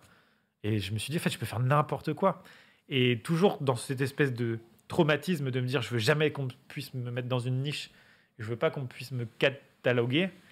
Ben, en fait, je vais faire des trucs tellement différents qu'on pourra jamais Ouais, décrire ma chaîne. Ouais. Donc, ok, du React, ok, des vidéos un peu plus à thème, mais regarde, il y a aussi du Ouais, voyage, ouais. des trucs, donc on pourrait pas réellement ouais, te mettre dans l'un ou l'autre. En plus, c'était peut-être, t'as cité tes inspirations, mais à l'époque, sur euh, YouTube, un gars qui a inspiré tout le monde euh, avec un, un truc, bah, c'était Casey Nesta, je sais pas si tu C'est regardais. venu un chouille plus tard, ça. Euh, c'est peut-être deux ans après. Je suis un gros fan aussi. Mais euh, c'était, euh, c'était, enfin c'était avant. Je, je dis c'était avant Casey Neistat, comme si, euh, je veux dire, je connaissais pas Casey Neistat du tout. Euh, et, euh, et voilà, mais c'était l'essor des vlogs en tout cas. Ouais, c'est clair. Enfin, c'était clairement l'essor des vlogs et, et c'est juste que euh, les vlogs à l'époque c'était vu comme on se, on, se- on se file en se brossant les dents. Et du coup, je voulais faire des vlogs un peu quali et tout ça. Mais avec le recul, ça a très mal vieilli. C'est pas Ah oui. ouf. hein. Mais, Non, mais moi, en tout cas, c'était hein. du, c'était du, du voyage. Moi, moi, certains, je trouve que ça a bien vieilli. Personnellement, je, t'en avais parlé en off, mais je le redis maintenant parce que sur ces vidéos-là, bon, bah, t'en as fait plein, du coup, euh, des, trucs très très cool jusqu'en 2019, la fois où vous étiez au pôle Nord et tout. Mais moi, la vidéo, et ils l'ont montré un peu avant la régie, donc j'étais très content si vous pouvez la remontrer. Mais la vidéo que t'as fait en Finlande, dans, la, dans, dans le lac gelé, bon, tu m'as dit qu'on t'en a, on l'a pas souvent, on te l'a pas souvent ressorti. Moi, elle m'a marqué. Bon, peut-être dans le chat, dans les commentaires YouTube, il y en a une euh, de ces vlogs ou de ces voyages qui, vous a plus marqué que d'autres. Moi, c'est celui-ci. Et celui-ci, de la frappe. Bah, merci, mec. merci beaucoup. Vraiment, c'est j'ai. C'est un super voyage, en vrai. C'était vraiment cool. Euh, c'était l'époque où je commençais à être contacté par des marques et tout ça. Et là, c'était demandé si je pouvais marcher sur la glace. Elle m'a dit écoute, si tu marches sur la glace au milieu et que tu tombes, ça va se refermer parce que ça va geler et je pourrais pas te sauver. ça, Par contre, si tu marches ça. pas trop loin du bord, euh, là où il y a l'eau, je pourrais venir te sauver. Peut-être, elle est pas sûre. Donc euh, on va faire ça. Je vais faire le tour. Donc c'est parti. Euh, musique épique de stress. Vraiment, cette vidéo, moi, je l'avais trouvée exceptionnelle. Avec la combinaison, le lac gelé, les plans au drone, la voiture, parce que euh, tu vas nous en parler dans quelques instants, mais Ouais. t'étais en sponsor avec une voiture, avec euh, je sais plus quelle marque de Avec voiture. Ford, ouais. Avec Ford, mais Pour voilà, c'était ça lourd. va, c'est- je sens pas que ça craque sous mes pieds. Ok, là je me chie dessus. Ça vient de craquer en dessous de moi. En fait, c'est quoi Ça me fait penser à un truc, mais c'est que le gros fil Merci rouge. la régie, vous êtes des bons. Le gros fil rouge, c'est euh, le mec euh, absolument normal, sans aucune compétence, qui est dans un endroit ou une expérience qui, euh, qui, qui le dépasse. Et du coup, ça, ça crée un décalage censé être drôle. Et, et- et encore aujourd'hui, c'est ça, quoi. Genre, j'ai été invité, je peux pas trop te dire quoi, comment, où, mais en tout cas, c'est pas pour l'armée, Ouais, mais sur le Charles de Gaulle, donc le, le- le- porte-avions. Et genre, c'était une expérience de ouf. On a passé 24 heures dessus et tout. Et, euh, ça me dépasse, tu vois. Genre, c'est un, il catapulte des, des avions de chasse. Donc, euh, c'est ce genre d'expérience euh, que j'adore parce que je me disais, bah. Voilà, je, pense que les gens ils peuvent s'identifier à moi en se disant bah j'ai aucune compétence pour marcher sur un lac gelé ou faire je sais pas quoi ou faire des vols 0G ou quoi et du coup tu subis le truc de manière marrante et c'est mon perso en fait. C'est un mec qui se fait dépasser par les événements quoi. Euh, et ça, ça me plaît beaucoup. Et c'est en fait ce que je continue à faire, je pense. Enfin, quand je fais des, des expériences un peu marrantes comme ça. Ah là là, la Finlande. Quel, quel kiff. Quel. Et, et d'ailleurs, euh, Finlande, je voulais te dire un truc, parce qu'on en a parlé en off, Ouais, je t'ai dit, attends, je te raconte. Et ça. il m'a dit, je te raconterai en live. Ouais, euh, c'était la grosse overdose de montage. En fait, j'ai. euh, J'étais. Putain, ce genre de phrase, j'ai l'impression d'être hyper. bref. Mais j'étais à, San Francisco juste avant pour le, le lancement, ça devait être de. Je sais plus quel jeu, on s'en fout. Et, et du coup, je devais faire le montage de cette vidéo que j'ai fait entre San Francisco et euh, Helsinki, ou je sais plus où c'était. Et du coup, je l'ai fait le montage vraiment en 30 heures d'avion dans les aéroports comme ça et tout ça. Ah oui. J'ai voilà, ensuite j'ai tourné la vidéo en Finlande et sur le retour, j'ai refini. J'ai fait le montage que dans les aéroports comme Dans des conditions. des conditions horribles. Là, je me suis dit c'est c'est plus possible, genre je dormais pas et tout et au bout d'un moment ça ça atténue le plaisir euh, parce que tu es épuisé et puis que tu, tu tu peux pas monter et tourner tout ça. C'est là je me suis dit il faut que je m'entoure. Déclic. Cette vidéo là, vraiment, c'est le déclic de je peux pas continuer à faire ça tout seul. Je vais pas tenir. Donc j'ai commencé à embaucher des monteurs. Ah, ça, c'est intéressant. C'est- pas mal parce que c'était aussi à, cette époque-là, à ce moment, qu'on a vu un peu euh, des, premières critiques venir un peu de concernant, des, gens qui te reprochaient le côté euh, l'intro pouce bleu, euh, un peu les OP à droite à gauche, les titres. avec un peu de recul, t'en penses quoi de ces critiques qui pouvaient être là-bas il y a 5-6 ans, mais c'est des critiques qu'on entend peut-être un peu moins euh, maintenant de manière globale sur YouTube euh. Ben, en fait, euh, quand si je reviens genre euh, 10 ans avant ça, enfin un peu 10 ans, pas du tout, 5 ans avant ça, Diablo X9 par exemple, c'est un YouTuber qui a commencé à faire des OP, etc. Donc en 2010-2011, c'était choquant. Tu vois, les gens, ils étaient choqués, vraiment genre c'est impossible, t'es YouTuber, tu peux pas Être invendu. euh, tu peux pas être invendu, tu peux pas, euh, tu peux pas euh, avoir quoi que ce soit à voir avec une marque parce que ça va détériorer ton contenu, etc. Et en fait, euh, il a, rien fait de plus, euh, de plus, de plus mal que ce que tout le monde fait aujourd'hui avec toutes les OP qu'il y a. Simplement, il l'a fait avant. Et donc, il a ouvert les portes, en fait. Il a tout pris dans la gueule et c'est lui qui a ouvert les portes. Je dis lui, mais d'autres. hein. Et 4 ans ou 5 ans après, du coup, quand moi j'arrive et qu'il y a, ces- il y a donc pouce bleu, titre, je sais plus ce que tu as pris, c'est aussi des ouvertures de portes. C'est des trucs où, en fait, euh, aujourd'hui, 100% des gens, mais, enfin, je veux dire, euh, c'est pas 100% des gens, tout le monde le fait pas, mais dans tous les domaines, même les trucs hyper quali, mec critique de ciné, un critique de ciné sur YouTube, il va te demander d'activer la cloche. Sans, mais tranquille. Il va te demander de liker. Il va te demander, tu vois. Euh, mais il y a 5 ans ou 6 ans, c'était pas la même chose. C'était mal vu, j'imagine, de. de c'est vrai, ça, ça, tra- ça travestit un peu. Enfin, ça travestit, ça. Ça hum, modifie l'algorithme, enfin, ça, ça le fait. C'est triche, en fait, tout Ah simplement. à- Voilà, l'époque, l'algorithme Voilà, prenait beaucoup les pouces bleus en compte et tout. euh. Maintenant, euh, Aujourd'hui, c'est différent parce que le, le- le- ce qui fait monter une vidéo, comme tu sais, c'est euh, c'est plus les gens la regardent en, en temps euh, relatif. Ouais, le watch time, ouais. Donc, si tu as une vidéo de 10 minutes et que la personne reste 7 minutes, c'est énorme pour YouTube. Et donc, YouTube se dit, bah tiens, les gens restent en général longtemps sur cette vidéo, donc je vais la propulser. Donc, ça n'a ça plus trop de sens de, de demander des pouces bleus ou même des cloches ou quoi, en vrai. Ou des abonnements, ça vraiment, ça, ça fait plus, plus grand chose. Mais à l'époque, c'était un biais qui permettait d'avoir euh, plus de vues et tout ça. Et euh, franchement, je, dirais toujours, je, me- je me suis déchiré à faire ce que j'ai fait, tu vois. Après, les gens peuvent ne pas aimer, aimer, dire bien, c'est pas bien. Mais je me suis déchiré à faire euh, euh, mes, mes contenus. Ouais, t'as pas Et donc- triché, tu tu t'es donné. J'ai charbonné comme un malade. Et donc, euh, j'estime que quand j'ai charbonné comme un malade, s'il y a un biais qui me semble pas être en, en contradiction avec euh, une quelconque éthique ou morale qui consiste à demander des pouces bleus, je le fais, je m'en fous, tu vois. Et encore aujourd'hui, je trouve pas du tout ça choquant d'avoir demandé des pouces bleus. Maintenant, euh, euh, c'était une époque aussi où, euh, on va dire, les pouces bleus, c'est même pas trop un sujet, c'est peut-être plus les, les miniatures trompeuses, etc. Mais en fait, euh, ah, je me rappelle qu'à cette époque-là, j- j'étais très dans la vague putaclic et j'en riais. Clairement, j'étais en mode, je me nourris de ça, c'est marrant, tu vois. Mais en fait, mes miniatures, elles n'étaient pas trompeuses. C'était en fait, c'était l'époque des miniatures trompeuses. Ouais. Et moi, mon titre, c'était genre, oh, j'ai chassé une baleine, j'ai surveillé une baleine au drone. Sauf que frérot, c'est vrai. Et en fait, c'était que ça. Genre, toutes mes miniatures, elles étaient putaclic. Elles respectaient les codes du putaclic. Mais vraiment, il se passait le truc, tu vois. Et en fait. J'avais pas trop envie de me défendre parce que Don't Feel the Troll, the troll tu vois. Mais j'étais en mode, mais en fait, euh, c'est pas trompeur, c'est c'est ce qui se passe dans la vidéo. Donc. euh, Après, c'est plus les vidéos React, peut-être, ou je sais pas. Ouais, ou alors rigueur, peut-être qu'il se passait vraiment ça dans, dans- dans la vidéo, mais vu que c'était que quelques instants, ça faisait un peu tirer par les cheveux. Mais bon, au bout d'un moment, ouais. faut bien mettre un titre aussi. Ouais, tu c'est vois. vrai. Non, c'est vrai, t'as raison, c'est ça en fait. C'est vrai que euh, c'est une vidéo de 10 minutes et il se passe euh, 30 secondes où il y a le truc et ça devient le titre. Et aujourd'hui, c'est c'est le classique. c'est classique, tu vois. C'est le classique. Mais euh, euh, je sais pas comment dire. Tiens, on en a parlé aussi un petit peu hors caméra. En fait, on a fait toute l'interview hors caméra et là, on la retourne. C'est ça. On a tout dit. Eh, les gars, on est là depuis 9h du matin. on a fait une longue discussion et là, on vous l'a retranscrit. Là. Et euh... oh, je sais plus ce que je voulais dire. C'est pas grave. C'est pas grave. C'est un truc qu'on a dit avant. Je me souviens plus. Qui était intéressant. Eh bah, tant pis. Ouais, pas de souci. hein. Merci si, à tous. Si ça te revient, etc., il a pas de problème. D'ailleurs, en 2019, tu avais donné une interview chez l'ADN où tu euh, parlais euh, du fait de trouver des concepts porteurs pour la chaîne. Toi, tu avais cité par exemple euh, Le Bon Coin pour toi, qui avait été quelque chose Ouais, qui avait vraiment pété sur ta chaîne. Grave. Des concepts qui vont la porter pour permettre à côté de faire autre chose. Ouais. On est début 2022. T'es es encore dans cette logique? Est-ce que à ton niveau, on a encore besoin de ça? Ou alors euh, maintenant, t'es un peu plus tranquille? Est-ce que c'est quelque chose que tu appliquerais si tu devais recommencer, euh, peut-être, imaginons une chaîne?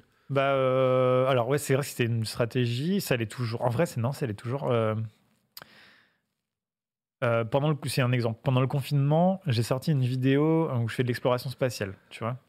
L'exploration spatiale, l'exploration des étoiles, tu vois, avec un télescope connecté, tout ça. Et je sais plus combien elle a fait la vidéo, je vais peut-être dire n'importe quoi, mais elle a fait peut-être 2 millions de vues. Et genre, je me dis, si j'avais pas fait tout ça, jamais de la vie j'arrive à emmener 2 millions de personnes à regarder des étoiles. Genre, impossible. C'est trop niche, c'est trop. Et ça, c'est, la plus grande fierté ever, tu vois. C'est genre d'avoir réussi à emmener les gens, pas souvent, parce que c'est peut-être une vidéo sur, euh, sur 20, sur des sujets je- qui me passionnent de fou, tu vois. Et il y en a, y en a beaucoup sur la chaîne, euh, des, des vidéos comme ça, qui, qui passent dans la ligne édito comme une vidéo normale, genre ça passe. Mais en fait, pour moi, c'est genre euh, trop trop important, tu vois. Ouais, genre c'est ouf. Ouais. Genre en mode, ouais, Ouais. bah là, je leur ai parlé de calcul ou des trucs. euh. Et en vrai, elle aurait fait 500 000 vues, j'aurais fait, mes frères, j'ai amené 500 000 vues. Sur... Enfin, j'ai amené. Tu vois, en fait, c'est un entonnoir, quoi. C'est-à-dire, je me dis, bah, j'ai ma vidéo mainstream euh, qui me fait kiffer, qui est là, qui capte plein de gens. Et peut-être s'il y a 25% de ces gens qui sont venus pour euh, J'ouvre vos snaps, qui, euh, bah, qui, qui ont été emmenés vers d'autres trucs et que ça les a intéressés et qu'à leur tour, ils, je sais pas, ils, ils ont été, euh, ils, ils- je sais pas, ils ont acheté un télescope ou je sais pas quoi Ouais. ça me fait trop plaisir, tu vois. C'est la plus grande fierté de, de la chaîne. Et hum, du coup, si je parle vraiment long terme, euh, je sais pas si la question va venir de que, comment tu te vois dans 5 ans ou dans 10 ans ou des trucs comme ça. Euh, si dans 10 ans, admettons, il me reste 10% de l'audience qui me regarde actuellement, c'est-à-dire, j'en sais rien, moi, 100 000 vues ou 100 000 ou 200 000 ou quoi, euh, c'est c'est taré, tu vois. Parce que je- je- dans 10 ans, je ferai pas euh, du React. Je pense pas. Je- je- Dans je- 10 ans, je te souhaite faire je- autre chose que réagir à des vidéos. Ouais. Après, si ça me fait plaisir, je le ferai encore. hein. Vraiment. Mais moi, je prends un plaisir monstre à le faire encore aujourd'hui. Mais, mais, mais euh, Mais dans 10 ans, je sais pas. Et si dans 10 ans, je veux faire euh, des docus sur des sujets hyper pointus ou de la fiction, j'en sais rien, et qu'il y a encore 10% de, ma, de mon audience dedans, mais je- c'est ouf, mec. C'est dingo, tu vois. Bah oui. Et donc, euh, ce- ce- cette logique de- d'entonnoir, c'est pas très. le mot entonnoir est pas très positif pour les gens qui regardent. Ils disent Ah, super, je suis dans un entonnoir. Mais. euh, Non, mais on comprend. Genre, l'entonnoir pour amener les gens à Ouais. regarder autre chose sur des sujets qui te parlent plus, plus pointus, plus de niche, plus moins porteurs à la base, quoi. Voilà, c'est ça. Et Pas qui me passionne de ouf. Ah, ça, c'est intéressant. C'est c'est pas mal. Les gars, si vous voulez commencer le contenu, trouvez votre truc porteur, puis l'entonnoir, les gars. Je vais vraiment vendre une formation, du coup. Non, mais c'est pas mal, c'est pas mal. Ah, Arrive 2017 et l'arrivée du fameux projet Redbox, qui posera, euh, bah, du, du coup, avec euh, beaucoup. euh, euh, qui, qui posera sur YouTube un petit peu l'ère du, du fit and fun, je trouve. On fait, on fait plein de vidéos, mais plein de vidéos ensemble, avec des concepts imaginés ou alors piochés à droite à gauche. Comment comment t'es venu l'idée de base et comment est-ce que tu as choisi les premières personnes qui ont pu être dedans? Euh, Vodka revient de Vancouver euh, suite à Pizza Guys et son expérience avec Broadband TV.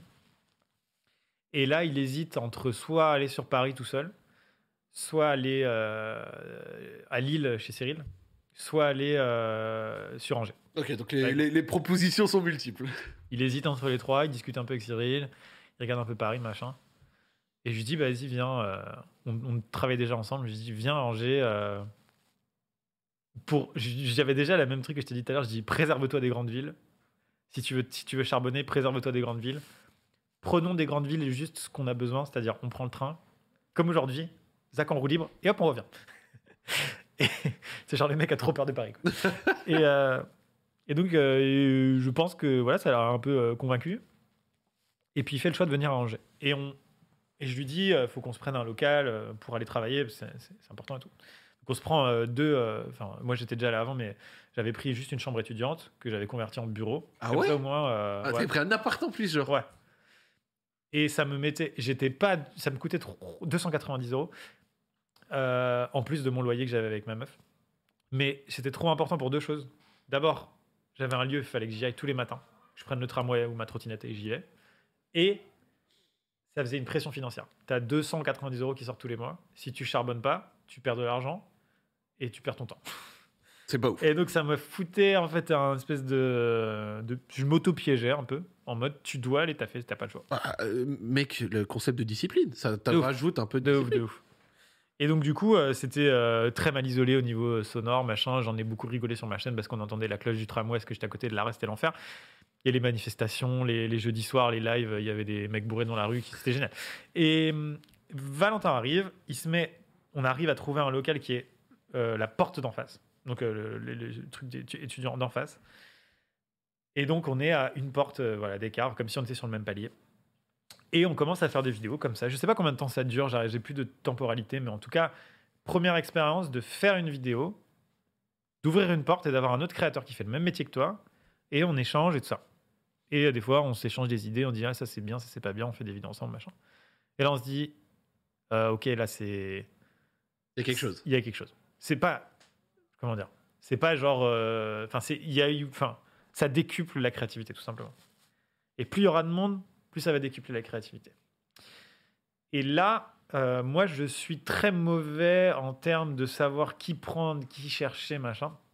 Donc, euh, c'est euh, Vodka qui ouvre toutes les premières portes.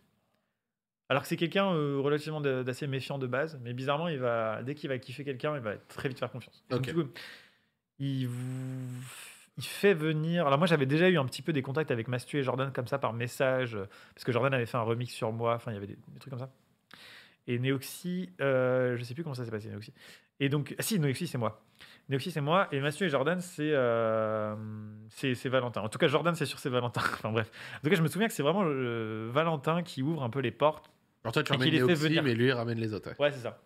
Et ils viennent, ils commencent à faire des vidéos, d'abord avec Valentin. Ils viennent Et- se ranger, c'est ça? Ouais, sur Angers, et ils viennent avec Valentin, et ça se passe super bien, on se marre beaucoup et tout ça. Et puis moi, je les vois passer tout ça, et, euh, et je m'entends très bien, et on rigole beaucoup et tout ça. Et du coup, il y a ce groupe-là qui commence à se, à se forger. Et là, je dis à Valentin, il faudrait qu'on trouve un local.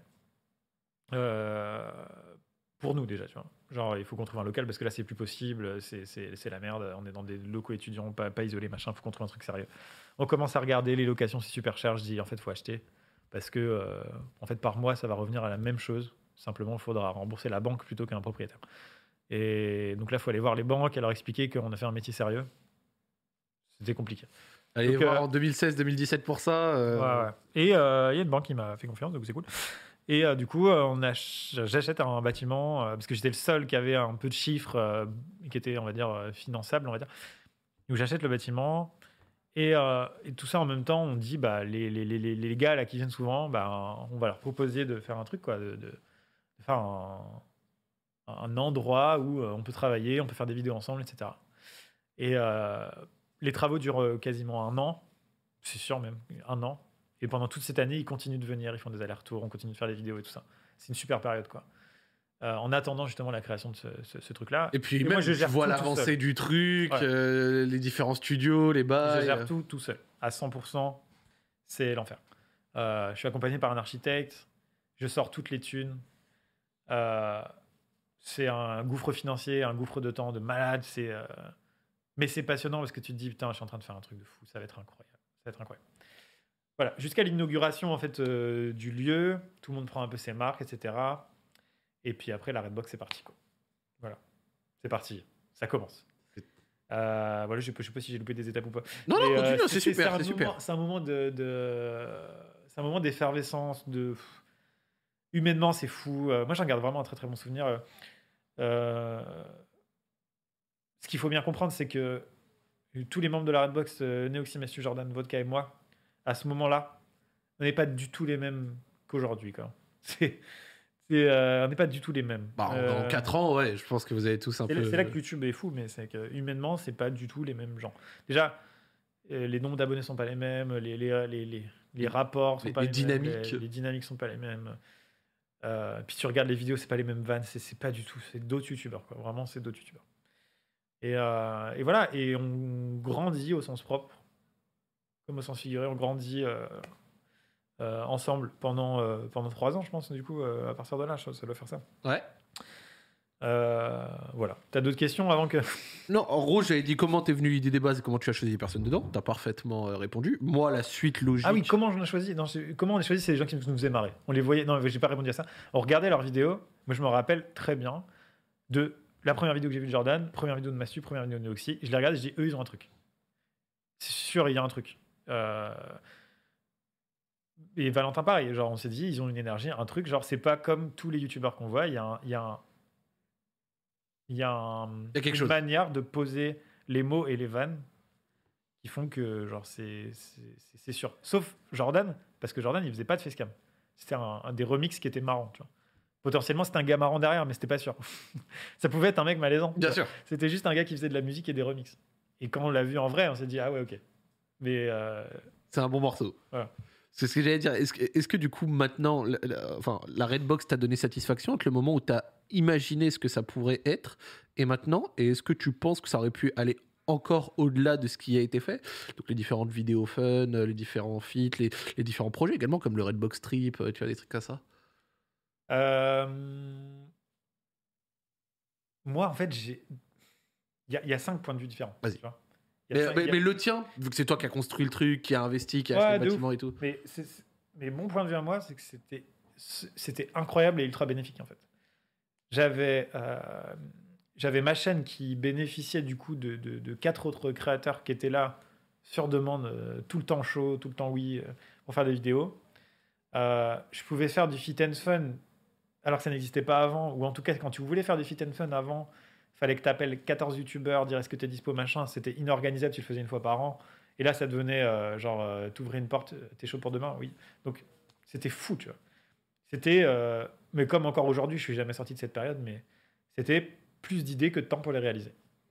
Largement plus d'idées que de temps pour les réaliser. Et pas assez de monteurs pour suivre, pas assez de production, pas assez de. Tout est sclérosé, tout n'arrive pas à suivre. En fait, c'est genre, t'as as les vidéos qui sont là, les idées qui sont là, mais le, le reste, ça cavale derrière et ça fait que tu n'avances pas aussi vite que tu voudrais. J'aurais voulu en faire plus, euh, clairement. Le premier problème qui se pose, c'est euh, que moi, je- je- je- j'étais le plus gros youtubeur du groupe, Ouais. mais j'étais pas en mode. euh, vraiment, je l'ai dit euh, 10, 4, 14 000 fois à Mastu et Neoxy, parce qu'avec Jordan, j'étais plus sur sa chaîne.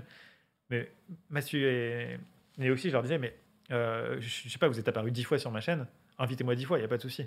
Genre, Et- je, je vous rends l'appareil. Ouais, quoi. de ouf, vraiment, il n'y avait pas de problème.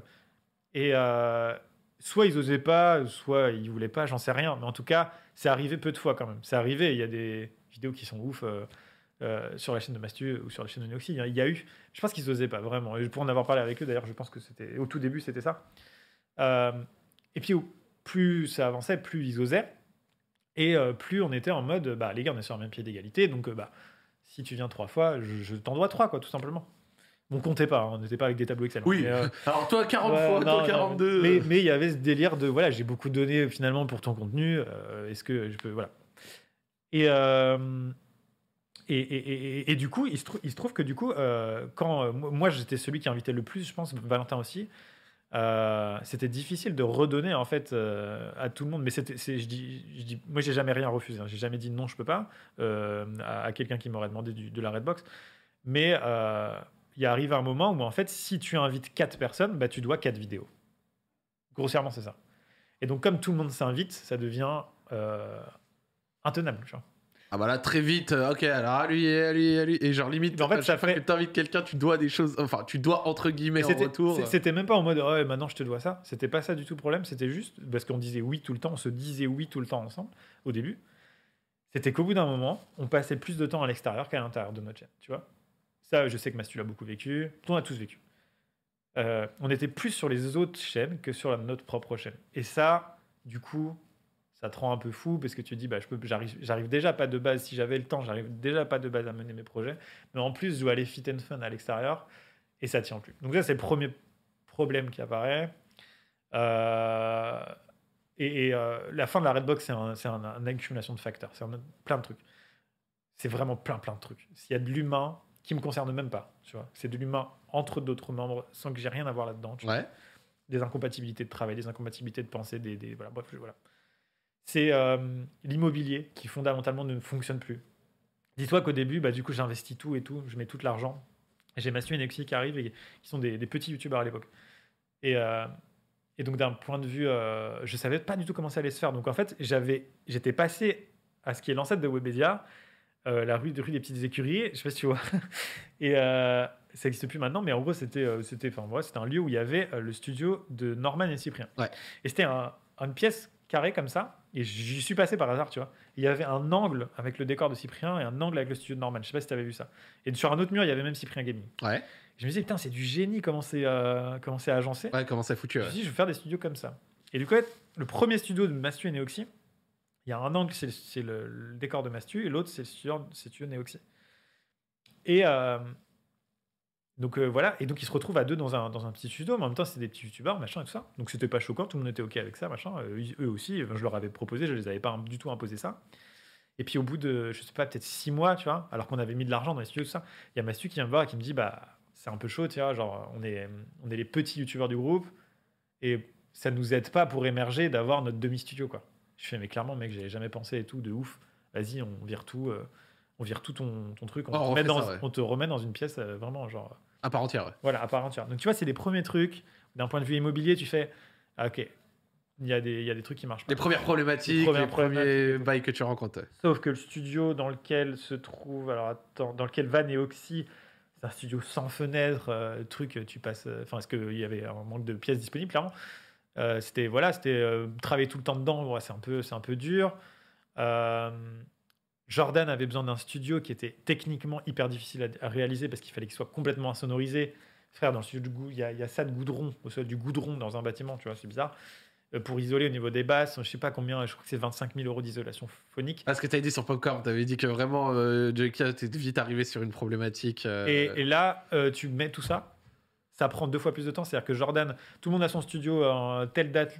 Jordan l'a eu huit mois après. Il commençait à péter un plomb, normal, tu vois. C'était pas, j'étais pas de mon ressort du tout. hein. C'était, il avait choisi un, un artisan spécialisé là-dedans qui, qui était horrible. Et euh, on, on- voilà, on en rigole encore, mais euh, il- ça fait que du coup, putain, son, son- son studio met du temps à être livré. Et le jour où il est livré, Grosso modo, euh, il met le son à fond, il y a la Redbox qui vibre intégralement. Ça ne sert à rien. Donc, évidemment, tu vas le, pas bon, dire le bon goudron. le bon goudron. Le bon goudron. Donc, tu vois, genre, c'est. Ça n'a pas été fait avant, en fait. Et donc, on a fait toutes les erreurs possibles, en fait. Bah, ouais, vous êtes pris les pieds dans le tapis de, tout ce que un projet comme ça incombait en fait. De ouf. Donc, on a découvert plein de trucs. Et je te passe les détails, je pourrais te faire une émission d'une heure. Et si les gars étaient là, ils te, ils te raconteraient encore 12 000 anecdotes. Donc, ça, c'est la partie matérielle, immobilière et tout ça qui pose des problèmes et qui sont chiants au quotidien. Et puis ensuite, il y a le côté euh, humain. Euh, où il y a des incompatibilités entre les gars. Moi, je n'ai jamais eu aucun problème avec euh, chaque membre, euh, tu vois. Avec qui que ce soit. Mais vraiment, tu vois. Euh, j'ai toujours été, enfin, je sais pas, j'ai toujours, j'ai toujours pris le téléphone, j'ai toujours appelé Mastu, appelé Jordan, appelé euh, Neoxy, appelé Valentin quand il y avait un truc qui allait pas. J'ai passé euh, sur la dernière, la dernière année des trois ans de la Redbox, globalement, je crois que c'est l'année 2019 avant le Covid, ouais, mon année au téléphone à, à comprendre, à, à comprendre en fait, euh, pourquoi les gens pensaient ça, euh, de- pourquoi machin était sûr et tout. Et puis au bout d'un moment, je dis, je vais pas me battre toute ma vie. euh, ils ont, ils ont aussi beaucoup grandi. C'est pas les mêmes. Fallait, fallait aussi que j'accepte que c'est pas du tout les mêmes personnes qu'il y a deux ans, même si c'est deux ans c'est court, mais ils ont grandi, leur chaîne a explosé, machin. Enfin, Euh, donc c'est pas les mêmes personnes. Donc euh, moi, je, je- voilà, bref. Et puis ça a été hardcore pour eux parce que moi j'avais déjà mes sociétés de créer, la compta, tous les trucs relous en fait que tous les youtubeurs sont obligés de faire. Et maintenant c'est j'ai ta société, enfin, genre, enfin, tout le monde a ça, tout le monde est structuré et tout. Eux, pas du tout. J'avais rien du tout. Donc, je leur ai filé tous les contacts. Ils ont dû, en un an, déménager, quitter leur foyer, leur ville, euh, créer une société, euh, gérer une société, faire des vidéos, machin. Genre, ils ont, et ils ont, été, ils ont eu les épaules quand même, tu vois, pour, euh, pour tenir ça. C'était dur. Mais moi, ça, je l'ai pas vu, en fait. Trucs. Ça, je l'ai pas vu en fait. C'est-à-dire que et ils étaient aussi peut-être, euh, ils disaient pas, ils disaient pas non. Ils étaient en mode, euh, ils étaient en mode, c'est tout le temps oui, tout le temps oui, tout le temps oui, tout le temps oui. Sauf qu'en fait, la cocotte minute, elle était en train de, de, de- et c'est c'est que c'est que en 2019-2020, avec cette année au téléphone avec eux, euh, où, parce que je suis en famille, donc du coup, du coup, c'était le soir souvent, on s'appelait et tout. Où, où j'ai où j'ai compris qu'en fait, les premières années, ça s'était pas aussi bien passé. Il n'avait pas forcément très bien vécu cette montée de popularité, euh, cette gestion d'être un petit youtubeur au sein d'un groupe avec des plus gros. C'est dur, tu vois. C'est hyper dur. C'est aussi, c'est, même terrifiant parce que les gens, l'audience compare. L'audience dit, euh, toi, t'es plus, t'es mieux que lui, t'es mieux que lui. On, s'en- on s'en fout. Encore aujourd'hui, euh, dès qu'il y a un groupe sur YouTube, c'est ah, moi je regarde lui, je regarde pas lui, machin. Enfin, c'est, Ouais. c'est les gens. Ouais, quand lui il est là dans cette vidéo, c'est relou. Voilà, euh, ouais, lui, machin, son humour, j'aime moins. Ouais, lui, il fait moins de stats. C'est euh, difficile nanana. à vivre, tu vois. C'est vraiment difficile à vivre. Alors que moi, j'étais trop content des vidéos qu'on faisait. Euh, je garde vraiment un super souvenir de des vidéos. Tu vois, c'est marrant, mais là, on passe des extraits, je suis un peu mal à l'aise parce que je les assume moins. On passe une vidéo de la Redbox maintenant, euh, je, je- Aucun problème, ouais. de ouf. Mais- J'ai vraiment des vidéos en tête, c'est incroyable. Mais est-ce que tu penses que le fait que toi, de ton côté, euh, bah, t'étais avec ta femme, tu as commencé à avoir ton premier enfant et tout, ça t'a.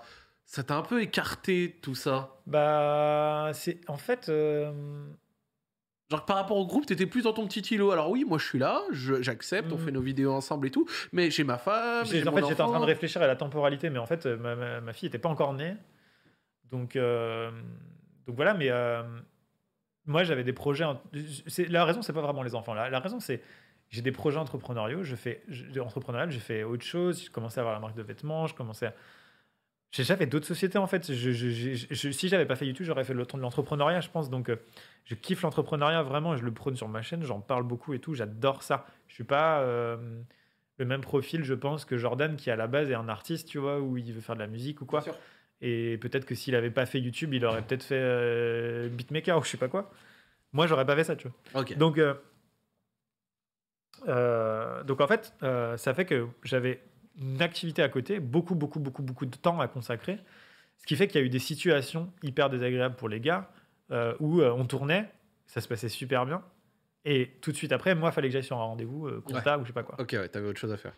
Et ça, ça a été mal vécu par les gars, clairement, tu vois. Euh, ouais, on en a parlé, et puis, et puis voilà, mais euh, Genre, ils auraient peut-être aimé pense- que vous passiez un peu des moments ensemble en dehors des De ouf, de vidéos, ou genre, Ouais, de ouf. Ça- ça- par une ça- soirée ou ça a d'un eu lieu. resto. ça a été beaucoup sous-entendu euh, que, ça que ces moments n'existaient pas. Ils existaient, ils ont existé, tout ça.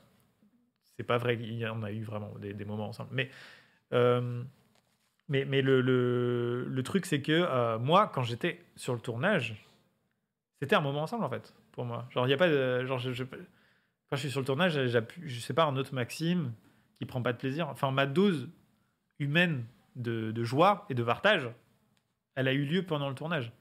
Alors, je suis d'accord, faut pas qu'il y ait que les tournages, parce que c'est. Quand il y a des caméras, t'es pas la même personne, faut pas non plus. euh, Mais euh, j'avais, j'avais pas besoin humainement de beaucoup plus que ce qui se passait sur les tournages avec eux. J'y peux rien, c'est ma nature, c'est comme ça, tu vois. Euh, et effectivement, je vais faire des choix parce que derrière, je, je m'étais engagé sur d'autres projets qui, qui me prenaient beaucoup de temps et juste le temps, je l'avais pas. Euh, et voilà. Euh, et puis après, il y a les enfants et tout ça. Et puis de base, moi, je suis. enfin, je, je vais pas boire un verre en fait. Mm. C'est-à-dire que mes potes, euh, quand je les vois, c'est on se fait des week-ends pendant trois jours. C'est euh, deux fois par an, on partage un vrai truc. Mais, euh, mais je- j'ai pas été éduqué dans le délire d'aller boire un verre, tu vois, genre vas-y, demain on va se boire un verre. Ouais. Parce que je sais pas, c'est comme ça quoi. Ah, bah après, euh, chacun ses Ouais, personnalités. Ouais, De la même manière que peut-être que certains dans le groupe ont ressenti que c'était un besoin pour eux et qu'ils auraient aimé, bah après, si toi c'était pas trop ton truc, bah, c'est pas grave. hein, ça- Après, après, ils m'ont avoué, euh, enfin, ils m'ont avoué, euh, oui.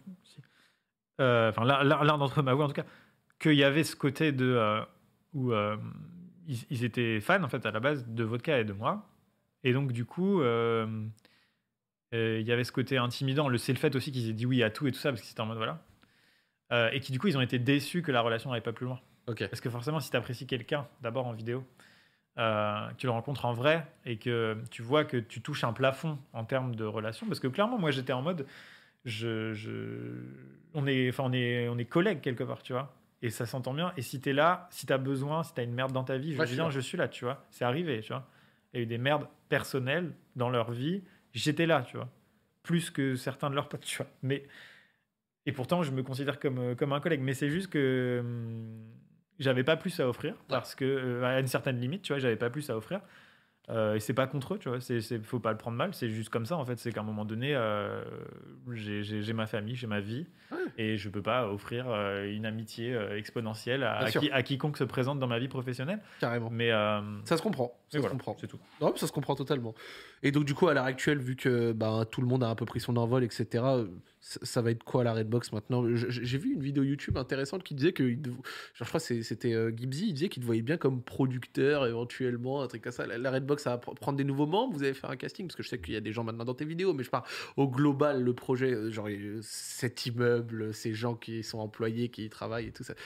C'est quoi Euh, En fait, la Redbox, c'est deux choses. hein. Je redis à chaque fois, la Redbox, c'est deux choses. C'est le, le- le collectif, Ouais. comme euh, les croutons, tu vois. Euh, donc, c'est un nom de collectif. Et c'est euh, le nom d'un endroit. Et il y a un gros, euh, bah, une grosse confusion entre les deux. euh, parce que moi, je travaille à la Redbox tous les, enfin, tous les jours. Quand je tourne, je suis à la Redbox. C'est mon lieu de travail. Mais il n'y a pas Massu et Neoxy et Vodka et Jordan dedans. Donc la Redbox en tant que collectif, c'est clairement terminé. Il n'y aura plus rien. Clairement, c'est fini. Le lieu, il continue de vivre. Et, euh, et du coup, quand euh, il y a eu l'annonce du lot, je voyais des trucs sur Twitter en mode euh, Maxime, il est en PLS comme ça dans sa Redbox vide avec des, des trucs de poussière qui roulent. Ouais, ok, ouais. Euh, et ça a fait rire euh, du coup tous les gens qui travaillent à la Redbox, parce qu'on est 30. Donc, C'est ce que tu disais, ouais, c'est pas encore. Ouais, on est 30 et donc il y y, y y a les équipes de production, euh, il y a les équipes de montage, il y a les équipes euh, commerciales, il y a Space Fox. Et il y a des youtubeurs aussi. Donc, euh, donc voilà, maintenant, pour répondre à ta question, le projet d'incubateur, tu vois, genre le côté, euh, c'est un lieu où on fait venir des nouveaux talents et on les développe. Pour être très franc, j'ai donné beaucoup pour développer des gens. C'est de l'énergie que je ne remettrai pas parce qu'elle n'est pas, elle n'a pas été bien allouée. Voilà, clairement. C'est, j'ai développé beaucoup humainement, personnellement, euh, pour mettre les gens bien, pour pas qu'ils se sentent euh, mal, etc. Et c'est un échec à ce, à ce niveau-là, tu vois. Donc je ne retenterai pas l'expérience, en tout cas pas tout de suite. Et en même temps, c'est très con parce que de cette expérience, euh, j'ai beaucoup beaucoup appris. Bah ouais, donc et je tu serais, pourrais et je serais pas, répéter, et je c'est serais ça. pas si mauvais, tu vois. Mais peut-être. Mais euh, mais non, c'est là pour l'instant pas du tout envie. Euh, peut-être un jour pour producteur, je sais non. Je, je- je me sentirais assez assez mal à l'aise d'aller voir, je sais pas du coup un TikToker ou je sais pas quoi dire. ouais, je- Viens petit, je vais faire de toi un grand. C'est genre le vieux daron du YouTube, le vieux baron plutôt. Avec un cigare, je sais pas. Euh, je sais pas. Peut-être un jour, hein, mais euh, je- j'ai pas. Non, mais non, mais en vrai, non.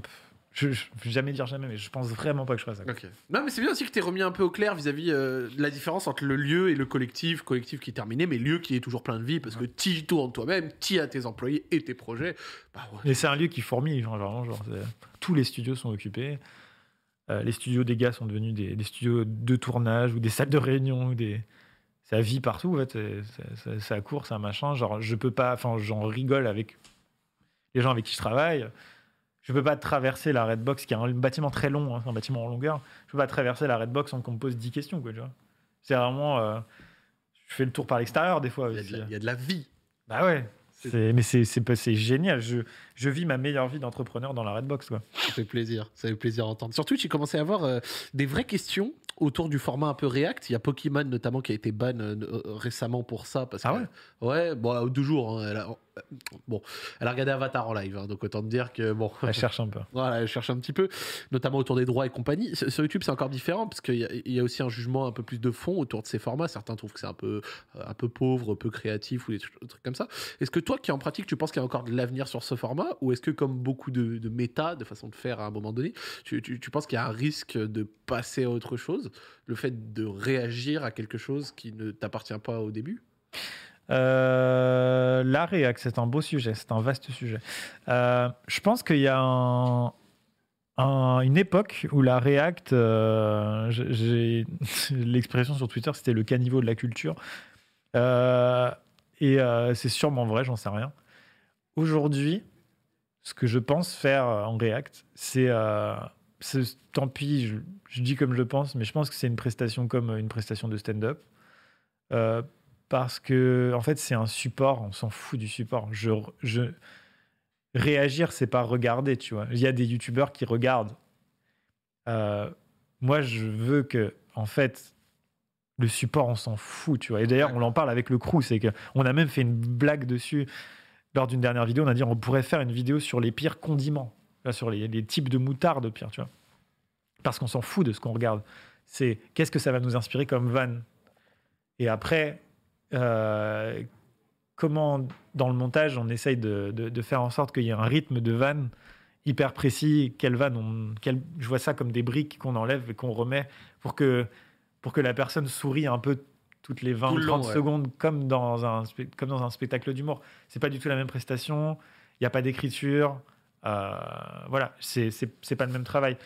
C'est aussi le fait d'avoir intégré dans mon équipe un stand-upper qui fait que j'ai qui, qui, qui me suit depuis longtemps, Thomas, et qui du coup a apporté cette vision de. Parce que j'étais très étonné, vraiment. Thomas, au, au début, je, je lui dis Mais qu'est-ce que tu viens foutre là quoi? Tu fais de la scène, euh, qu'est-ce que tu viens faire justement dans le caniveau de la culture Je comprends pas. Et hum, il me dit Mais non, en fait. euh, ça, ça, ça me fait marrer, c'est de l'impro, quoi. On dit pas que le théâtre d'improvisation, c'est le caniveau de la culture parce qu'il n'y a pas d'écriture. C'est incroyable, le théâtre d'improvisation. hein. Genre, euh, vraiment, euh, j'ai fait du théâtre d'impro, c'est c'est la meilleure chose au monde. Les mecs sont bouillants. Mais c'est. Euh, je vais faire un, comparatif. euh, je vais faire un comparatif avec le jeu vidéo. Pour moi, les meilleurs jeux vidéo au monde, c'est quand il se passe rien pendant 3 heures, DayZ, et quand il se passe un événement, c'est incroyable parce qu'en fait, les 3 heures où c'est rien passé, ça donne de la valeur à l'événement. Alors que Call of ou Fortnite, genre, j'ai rien contre ces, ces trucs, tu poses ton cerveau, tu joues, c'est trop bien, ou tu fais de la compète, tu trouves ton, amusement ailleurs. Mais euh, un kill, c'est un kill. Alors qu'un kill dans DayZ, c'est un kill, tu vois. Quand tu es en train de te cacher, C'est le derrière kill. Arma, c'était pareil. Euh, et ben, euh, l'impro, euh, c'est la même chose. C'est potentiellement, il peut rien se passer, ça peut être nul, pas drôle. Mais quand il va se passer un truc, genre, ça va être incroyable. Ça va donner de la valeur à ce qui vient se passer, tu vois, à, à- au- à l'événement qui, qui, a- qui arrive. C'est très intéressant d'ailleurs cette notion de support. Ouais, bah en fait, le support, euh, c'est histoire d'avoir. En fait, le support, il est là pour l'accroche. C'est-à-dire que. Sinon, j'appellerais ça. euh, on raconte des blagues 1, on raconte des blagues 2, on raconte des blagues 3. Là, au moins, il y a une accroche. C'est les pires euh, voleurs, les pires évasions. Ouais. On regarde un truc. Et en vrai, euh, les gens, ils viennent d'abord pour l'accroche, quoi. Ils sont... Alors que derrière, enfin, ils viennent d'abord pour l'accroche. Ils vont cliquer parce qu'il y a une accroche, et ensuite ils vont se dire, Eh, en fait, je m'en fous de l'accroche, je veux regarder des gars qui, Qui vannent. des... qui vannent. Mais je trouve vraiment qu'on est en train de faire. Et j'ai de plus en plus de commentaires. Je suis sur une phase trop intéressante hein, de YouTube, j'adore parce qu'en fait, euh, j'ai eu ma montée. Il y a eu la phase où, comme je te disais, hors caméra, euh, on est toujours un peu la, pépite des gens, tu sais, genre, il y a très peu de gens qui nous connaissent, du coup, les gens, ils te recommandent, ils sont en mode, Eh, j'ai trouvé ça, j'ai trouvé lui tout seul, du coup, regarde. Après, tu, je suis devenu euh, gros mainstream, machin. Et après, comme tous les gens mainstream, je pense que c'était un peu l'homme à abattre, genre, bah, c'est bon, lui, on l'a vu. Et là, je suis sur la, sur la descente ou la stagnation. Et, et, les- et je reçois plein de commentaires euh, qui disent Putain, fait- ça fait deux ans que j'ai arrêté et j'ai repris par hasard. Et c'est incroyable euh, parce que c'est plutôt la même chaîne. Euh, et c'est une double lecture. Ça, j'adore. Enfin, genre, c'est le truc que je recherche à fond aussi, tu vois. Si je fais un parallèle avec les films Pixar, euh, les films Pixar, quand tu regardes Nemo, que tu 40 ans ou 2 ans et demi, tu passes un super moment Mhm. et ben et j- ma chaîne sans que ce soit aussi extrême j'espère que c'est un peu ça tu vois c'est à dire que un gosse de 10 ans qui est au collège ou quoi il, passe un bon moment il voit des mecs euh, rigoler et tout réagir et quelqu'un qui a 30 ans il, y a des vannes un peu sous-jacentes qui le font bien marrer je sais je dis pas qu'on y arrive mais euh, mais, quand je vois les stats, euh, un peu quand même, tu vois. Genre, c'est.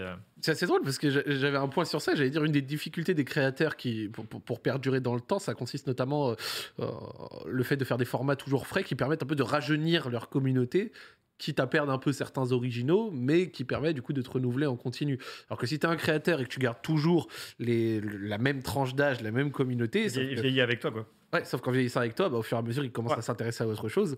Et si tu commences à, enfin, si tu continues d'intéresser que ces gens-là sans, au bout d'un moment, rajeunir ces derniers, et donc apporter du sang frais dans ta commu, bah, tu, tu meurs au fur et à mesure avec eux. Ouais, carrément. Euh, C'est l'entonnoir après, c'est comme je disais. C'est que même si ça divise par deux, euh, ça restera acceptable pour moi, hein, tu vois. Enfin, franchement. Et donc, du coup, ça passe par ces formats-là, euh, un petit peu. Bah, pour l'instant, en fait, euh, je- j'ai- j'ai- ça fait un an, que je, enfin non, même deux ans, depuis le Covid, que je fais des réunions à la prod en disant on arrête les, est-ce qu'il faut arrêter les React, est-ce qu'il faut arrêter les, les, les gros formats, Euh, enfin on va arrêter les gros formats non, mais genre euh, j'arrive pas à me décider en fait, c'est que je prends trop de plaisir à faire les React vraiment. C'est pas du remplissage, tu vois, j'ai vraiment envie de faire les React, sauf que c'est vachement différent que les gros formats qu'on fait. euh, euh, je sais pas, les, les grosses émissions genre euh, Food Truck Challenge ou je suppose qui les pires entreprises ou. Ouais.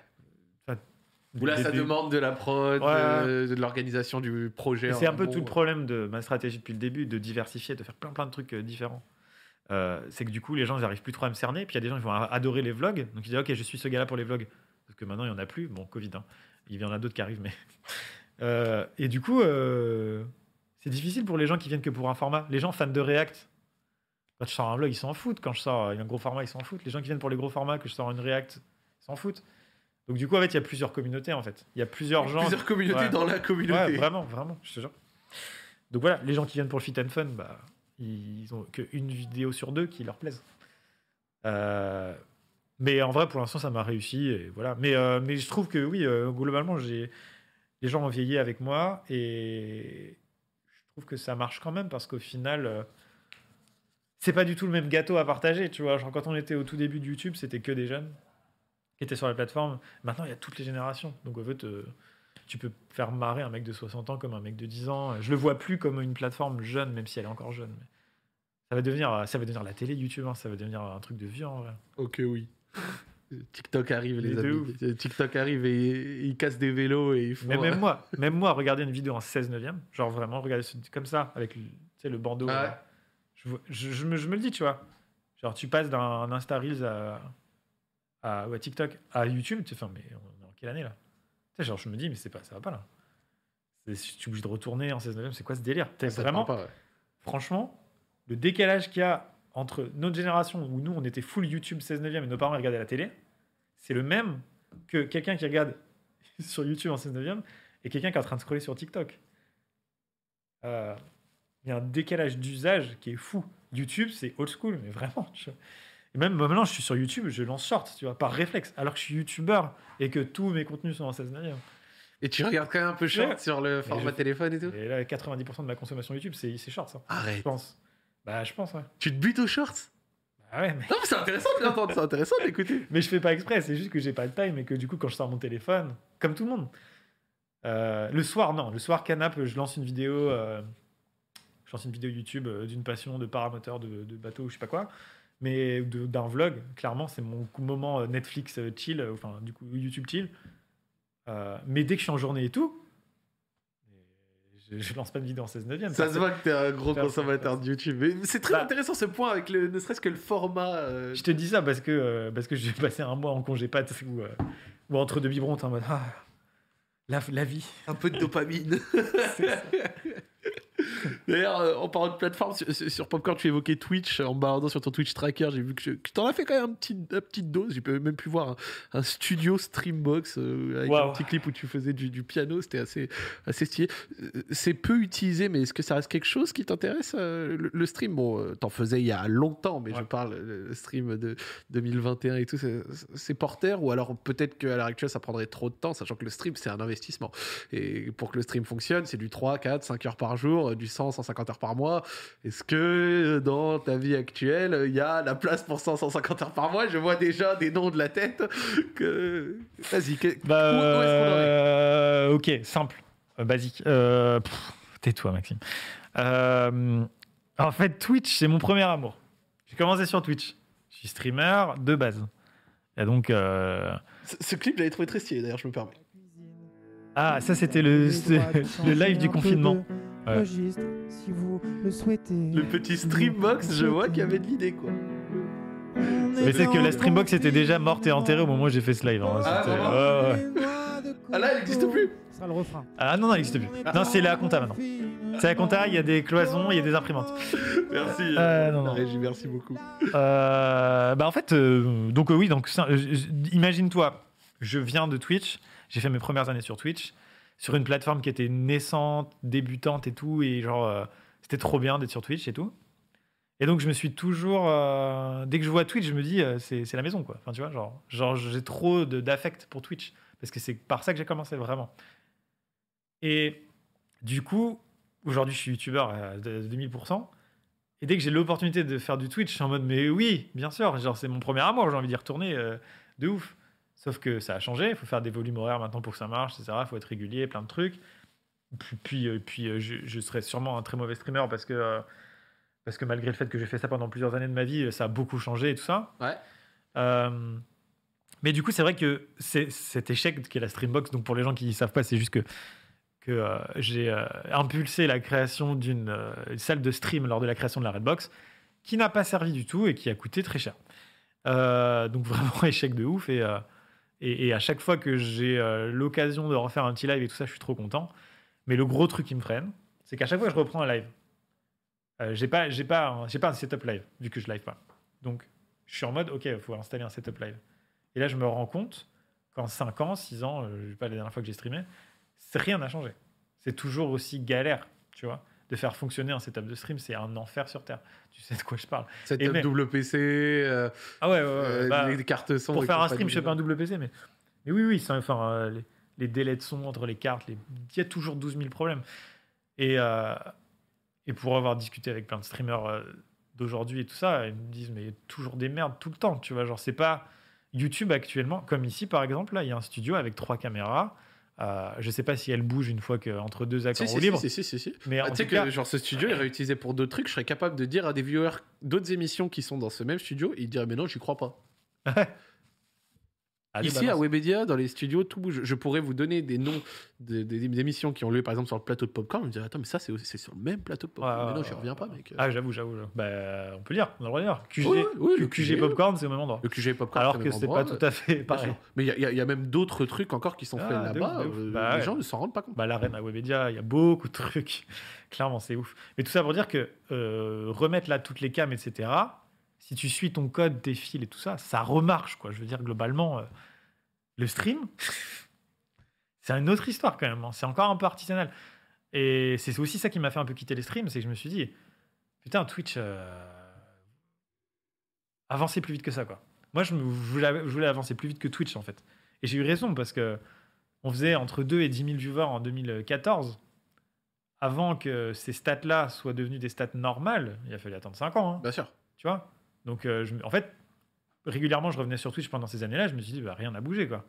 Et en fait, Twitch a vraiment pété sur les deux dernières années. hein. Sinon, c'est une stagnation pendant 5 ans à mourir d'ennui. Attention, les créateurs qui sont dessus ils déchirent. Et je, je les ai suivis et tout ça. Et je me suis dit, mais ça, ça ne peut que marcher. Mais c'est quand que ça marche? Et c'était pas la faute des créateurs. C'est la faute d'une plateforme et de hardware et tout ça. Bah, après, euh, euh, Et le gâteau, on fait un gros taf aussi là-dedans pour démocratiser, pour que tout soit plus facile. Moi, j'aurais rêvé d'avoir un stream deck. J'avais pas de stream deck, tu vois, pour changer les scènes. Tu faisais à la table. À la souris, à Ah ouais. c'était horrible. Bah ouais, donc, donc euh, ça avançait pas assez vite. Et, et YouTube a avancé beaucoup plus vite pour le coup. Et aujourd'hui, euh, faire une vidéo, bah, ça marche. J'ai mon setup, euh, je fais rec, ça rec, tu vois. C'est une simplicité aussi. euh, voilà. Et euh, je sais pas pourquoi j'ai dérivé sur ça, mais ce qui m'a aussi fait arrêter le stream, c'est que je pense que si tu, tu mets tous les créateurs réunis, les TikTokers, les YouTubers, les streamers, les machins, le taf le plus euh, psychologiquement difficile, c'est streamer. Y a pas, y a pas, j'ai jamais fait rien de plus difficile en termes de création de contenu qu'un stream. Ouais. C'est, euh, tu t'es vidé de ouf. Et ça demande une préparation de malade avant. Ça demande une énergie que tu calcules pas trop pendant le truc, mais une fois que tu as fini, tu sais ce que tu as donné. Et euh, je, comme plein de streamers, c'est impossible de trouver le sommeil après un stream. Tu as donné trop, trop dans, un, dans une énergie de ouf. Tu peux pas, tu peux pas dormir, donc ça veut dire que souvent c'est le soir, donc du coup tu te couches tard. Ça décale ta vie, ton hygiène de vie et tout ça. C'est difficile de ouf de streamer. C'est pour ça que je stream le matin ou l'après-midi. Ça, c'est le mieux. Je stream jamais le soir quasiment. Enfin, Ouais. si, de temps en temps, mais Sinon, il faut s'appeler Akilio et il faut être avec Ouais. le, le- le fameux cheat code d'être au Canada, c'est incroyable. C'est la meilleure vie de streamer de streamer au Canada avec 6 heures de décalage. Ça veut dire que, euh, si je dis pas de bêtises, euh, à 18h, t'as fini, quoi, max. Quoi. Bah oui. Et, donc, du coup, à toi, à l'heure actuelle, ce serait pas du tout un projet euh, Bah, de, c'est- de- de faire, refaire un peu de Twitch, voire ne serait-ce que peut-être des, Si, si. des émissions, un truc. Deux, trois fois comme ça pour, pour, euh, pour me rappeler les bons souvenirs, mais euh, être régulier, impossible pour l'instant. Ok. Mais euh, maintenant qu'il y a du monde qui travaille avec moi, qu'on est une trentaine, c'est, c'est l'avantage aussi, c'est qu'il y a des gens qui peuvent porter ce projet-là, dire bon Maxime, je te propose qu'on fasse du stream, je vais créer une émission, je vais l'écrire, machin bidule. Toi, tu as juste à mettre les pieds sous la table. Ah, les mecs clés en main, quoi.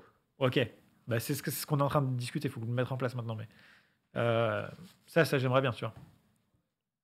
Intéressant. Franchement, le ce côté un peu clé en main et tout, euh, d'avoir des gens qui peuvent te porter un projet, euh, c'est- plutôt pas mal. Et, et- et les- j'aime bien le fait que tu aies parlé de.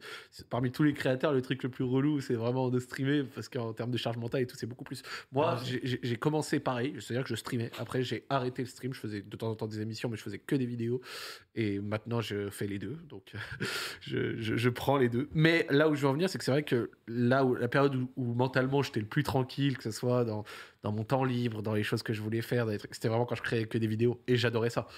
Créer que des vidéos, quand tu peux te permettre de vivre que de ça, c'est la folie. Hmm. Parce que, ok, les tournages, il faut des idées, c'est. Bah, t'es offline, on va dire, le plus, la majeure partie du temps. La majeure partie du temps, t'as quand même du temps libre, euh, c'est plutôt cool. Et si tu t'organises bien, vraiment bien, Mm. en faisant plusieurs tournages en quelques jours et tout, tu peux même prendre vraiment du pur jour off, mais à multiples reprises.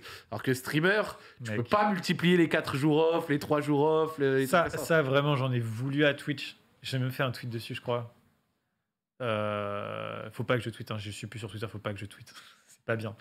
Mais j'ai dit genre, euh, super, euh, super la santé, enfin, super de préserver la santé mentale des, des, des, des- des streamers.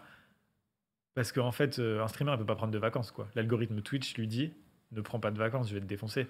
C'est horrible, tu vois, c'est vraiment maltraiter et pas respecter les gens qui font vivre la plateforme. C'est abusé de faire ça, tu vois.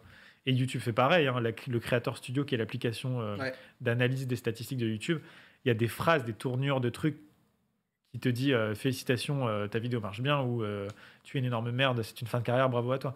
C'est vraiment ça, tu vois. C'est vraiment rendre les créateurs addicts pour qu'ils ne s'arrêtent jamais de créer. Euh, parce qu'en fait, s'il y en a un qui, qui, qui fait un burn-out ou qui, qui pire, il sera remplacé par un autre, tu vois. Et, euh, et ça, euh, Twitch, c'est vraiment les pires pour le coup. C'est les pires, pires que YouTube. Ils sont horribles. Ils ne préservent pas du tout la santé mentale de leurs créateurs. Et, et, et voilà, c'est abusé tout simplement. Ah, c'était un point assez intéressant. euh, ça fait plaisir de l'aborder. Mais du coup, on peut pas se plaindre parce qu'on a des métiers de ouf. C'est ça, et c'est pour ça que je me suis fait défoncer sur Twitter. J'ai à part la santé mentale des youtubeurs, pardon, excusez-nous.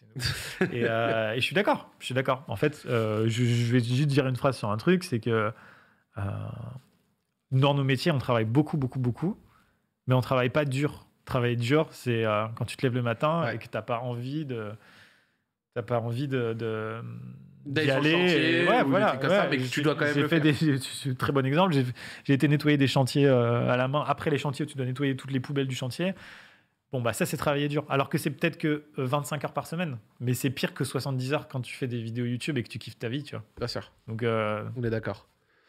On est d'accord. D'ailleurs, ça, ça- ça prend mon dernier point que je voulais euh, euh, aborder. Euh, ça, c'est un truc que- dont je parle souvent. Tu étais très peu présent sur les réseaux.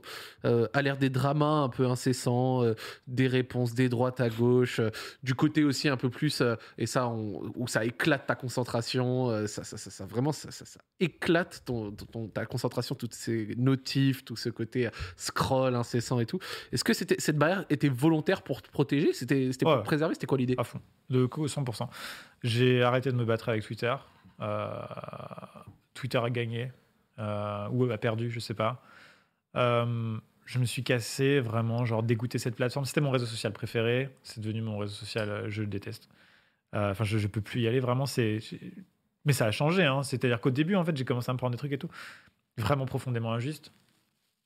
Mais des histoires, mec, mais des délires, hein, mec, des, des, foules délires, des, des- genre, genre c'était une histoire d'abord avec Vodka, ça a commencé avec Vodka où euh, euh, l'histoire c'était que son grand-père était décédé, qu'il avait chopé l'héritage de son grand-père et qu'avec son l'argent, il avait payé son studio à la Redbox et que du coup, il avait renoncé à lui offrir des, des funérailles dignes pour payer un studio à la Redbox. Oui, je me sorti, sorti où ça? Son grand-père est même pas mort. Donc, en fait, j'ai commencé à voir ça. Je me suis dit, ah ouais, c'est c'est stylé. Et ça faisait à base de des, dizaines de milliers de retweets. Et il y a des gens qui y croient, tu vois. Et, euh, et donc, du coup, euh, je me prends un truc où je, je bats ma femme et ma fille, tu vois. Je rentre le soir, je dis, euh, apparemment, je, je te bats. Donc, elle a rigolé. Et c'est odieux, tu vois. Genre, c'est horrible, tu vois. Je l'ai vraiment mal vécu, tu vois. Je me suis dit, mais là, c'est c'est devenu quoi, en fait? Genre, t'as plus de justice, c'est le Far West, full Far West. Genre, ça n'a plus aucun sens et tout. C'est incroyable, tu vois. Genre, vraiment. Je dis, ok, bah, je me casse, tu vois. Je me casse et vous pouvez écrire ce que vous voulez. Je n'y prêterai aucune putain d'attention, mais vraiment aucune, tu vois. Et ça a changé ma vie. Voilà, c'est tout. Pour le, pour le mieux? Bah oui, de ouf. Je, je- je suis trop content.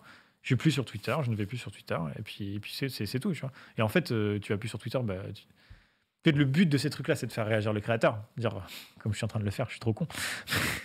je suis vraiment trop con, en fait. J'apprends pas de mes erreurs. Pour le coup, Mais- c'est moi qui t'ai qui t'ai posé la question. Donc, euh, au moins, t'as cette excuse-là. Non, mais, euh, mais, euh, mais voilà, mais c'est. Le but, le but le, si le créateur ne, ne réagit pas, bah, ça- ça n'a aucun sens et ça retombe. tu vois. Et donc là, non seulement je réagis pas, mais en plus, je vraiment, je sais pas si, je ne sais pas s'il y a eu des trucs sur Twitter. J'en ai aucune idée, je ne le saurais pas. Donc, euh, donc euh, voilà. Et, et donc, euh, ça m'a fait beaucoup de bien. Il n'y avait pas que ça. Enfin, c'est, c'est, c'est qu'en fait, peu importe ce que tu dis sur Twitter, il y a, il y a, euh, y a du négatif en fait, tu vois, vraiment du négatif. Ça a regroupé une proportion de gens qui sont là pour, euh, Du sang. pour du sang, tu vois. ouais. J'avais lu un truc qui était assez in- intéressant, assez drôle sur Twitter. Il y avait des gens qui disaient euh, Twitter, c'est comme un, un bocal géant de cornichons. Genre, quand t'arrives, t'es tout euh, normal, puis après, tu trempes dans le vinaigre et tout le monde est aigri à la fin. Ça te consume. L'apologie du bocal de cornichons, j'ai- trouvé ça trop drôle. Genre, genre t'es tout neuf comme ça, puis après, tu rentres dans le bocal Twitter Ouais. et tu rentres dans une masse où tout le monde est aigri, tout le monde est. Mais en fait, en fait, en fait, je fais parce que je, je me suis cassé Twitter parce que j'ai envie de me focus sur ce qui me fait le plus kiffer, c'est-à-dire faire des vidéos. Et j'ai pas le temps de gérer les deux. Mentalement, je peux pas le gérer les deux. Mais euh, si euh, demain je ralentis le rythme de vidéos YouTube et tout ça, ça m'amusera d'aller sur Twitter et de foutre le bordel, tu vois. Vraiment. Je me nourrirai de ça et je serai, je serai content parce que j'ai le temps de le faire. Mais quand tu es focus sur autre chose, tu peux pas, tu, tu peux pas te splitter en deux. Mais j'aimerais un jour revenir sur Twitter et et tu sais genre en mo- en mode euh, en mode un peu le youtubeur retraité qui est là genre alors J'ai dire, quelques je vais vous dire trucs des faits à vous dire. ça, ça me ferait rire, tu vois. Le, ferait- le- le côté injustice aussi est pas mal parce que c'est vrai qu'à l'heure actuelle, euh, genre, euh, moi, moi j'en parlais euh, quelques fois, notamment hier dans Radio Street, mais je disais que le, le modèle maintenant des, des- des dramas, de- du côté place publique, justice populaire et tout, ça, ça me déplaît de ouf. Les, les tournures que ça prend. mec. hein. avec, Il y a des gens, ils ont été accusés de trucs et je suis bien placé à la Redbox pour en parler, qui sont faux, tu vois. Donc, qui sont faux et en fait, c'est trop tard. C'est-à-dire qu'en fait, tu peux être accusé du pire truc possible et puis, euh, même si limite la justice rend sa décision, les gens n'ont rien à foutre et ils le sauront jamais, tu vois. L'arbitrage, il aura été fait euh, en dessous du trade de malade qui a fait 50 carottes, c'est tout. C'est ouf, mec. Mais qui est Et- assez- un exemple concret, un exemple concret de ce que tu dis, c'est, tu te rappelles l'affaire, je sais pas si tu as suivi, la Ligue du LOL? Ouais. Et ben la Ligue du LOL, quand c'était sorti sur Twitter, euh, giga drama et tout machin, nana, des gens qui se font virer à toute berzingue et tout ça machin. euh, pour une partie en tout cas, ils ont porté plainte, ils ont gagné Mhm. quelques années plus tard. Mhm. Pourtant, je suis sûr que tu demandes dans l'imaginaire collectif des Bien gens, sûr. la Ligue du LOL, ces personnes-là, des enculés. Ah. Et ils s'en Ah, ouais, battent les couilles que, Absolument. au final, c'était peut-être pas réellement la manière dont a été présentée. Ouais, donc tu choses. peux, tu peux, bah, tu peux détruire, tu peux détruire quelqu'un. Il y a plein de gens qui, euh, qui mentalement sont au fond. Enfin, franchement, pour, euh, pour survivre à ce que, ce que Twitter peut te faire, faut, euh, faut avoir un- Moi, franchement, je disais à ma femme, je, suis content de. de, de, c'est bête à dire, c'est très romantique, mais de t'avoir et puis surtout d'avoir euh, un équilibre émotionnel important, d'avoir. J'ai pas eu de soucis dans mon enfance, j'ai des parents, tout va bien, tu vois.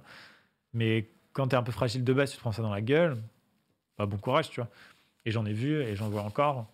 Euh, s'est encore passé un truc, c'était aux Event la dernière fois. Je fais, mes frères, euh, je sais plus comment s'appelle la meuf euh, qui s'en est pris plein la gueule pour Ah rien, ouais. tu vois. Genre, c'est délire, tu vois. C'est un tribunal. Ah, c'était euh, Ultia. Ouais, enfin bref, c'est fou, tu vois. C'est juste. euh, j'ai- j'ai- j'ai- j'ai- j'ai- peu, peu importe le cas et peu importe l'histoire, et même si c'est euh, justifié, peut-être que la personne a fait une merde, j'en sais rien du tout, ben, c'est de toute façon démesuré, et c'est de toute façon pas le rôle de Twitter de faire ça. Et il y a légalement euh, aucun recours à ça, en fait. C'est le Far West, mais vraiment, genre, les types qui allaient découvrir l'ouest de l'Amérique pour aller chercher de l'or avec des fusils où il n'y avait pas de loi. C'est ça en fait. Il n'y a personne pour te protéger sur Twitter. Personne. La France ne fait rien, la police ne fait rien. Genre vraiment, c'est fou, tu vois. Et, euh, et en fait, ça me fait chier, pas pour moi, parce que, euh, encore une fois, j'ai l'équilibre euh, émotionnel pour, pour prendre la décision de me casser et puis, et puis pour, pour aller faire ma vie ailleurs. Mais, mais euh, ça me fait peur pour d'autres gens, tu vois. Moi, franchement, ça m'étonne qu'il n'y ait pas eu encore de trucs euh, un peu graves, quoi. Malheureusement, tu vois. Ouais, je comprends. Bah, en tout cas, franchement, euh, c'était un point euh, que il me semble important d'évoquer et qui vient clore cette émission qui était très complète. Bah, avec plaisir. Franchement, merci à toi d'avoir accepté de venir, euh, Mixem. Franchement, c'est- C'est fait, on l'a fait. ça y est, on l'a fait. On en avait parlé il y a deux ans. On a enfin réussi à se caler. Donc, je te remercie d'être venu. Je pense qu'on a quand même fait le tour. On a parlé de toi, de ta carrière, de la Redbox, de ton avis sur des sujets. Tu vois, c'était. Voilà, j'ai essayé de travailler ça en ce sens et j'espère que ça t'a fait plaisir aussi de t'exprimer de. Tu bosses bien, tu bosses bien. Merci tu bosses bien. Et j'allais dire un truc tout à l'heure par rapport au stream, vraiment, c'est vas-y. que euh, quand je disais que streamer c'était difficile et tout ça, l'intro que tu as, faite et toutes les intros que tu fais, il n'y a pas de cut. hein. Les gens ils sont peut-être pas sûrs, il n'y a pas Ouais, de cut et cut. tout ça. Il faut être streamer pour faire ça. Ouais. Il n'y a, pas de- y a pas de secret. C'est hein. full impro, hein, j'en vois. Ah, euh, mais il y a zéro bafouillage, c'est clair, net et précis. Moi, je fais la même intro, je fais, ben, on va la refaire du coup. Donc, euh, bravo, franchement, t'es Rec, un- ouf, tac, bravo. Merci beaucoup, ça fait plaisir. J'espère également dans le chat que vous avez apprécié cette émission. Euh, roue libre euh, continue et c'était top de, de- de démarrer 2022 ainsi entre Robalas, Amixem et la semaine prochaine Amaru. Voilà, je vous le dis. Dans deux semaines, émission spéciale et dans trois semaines, Kamel. Roue libre, c'est terminé pour cette semaine. J'espère que ça vous a fait plaisir. Pour ma part, on se retrouve la semaine prochaine pour une nouvelle émission. Merci encore à toi, Amixem. Et on vous dit à la prochaine, les amis. Bisous!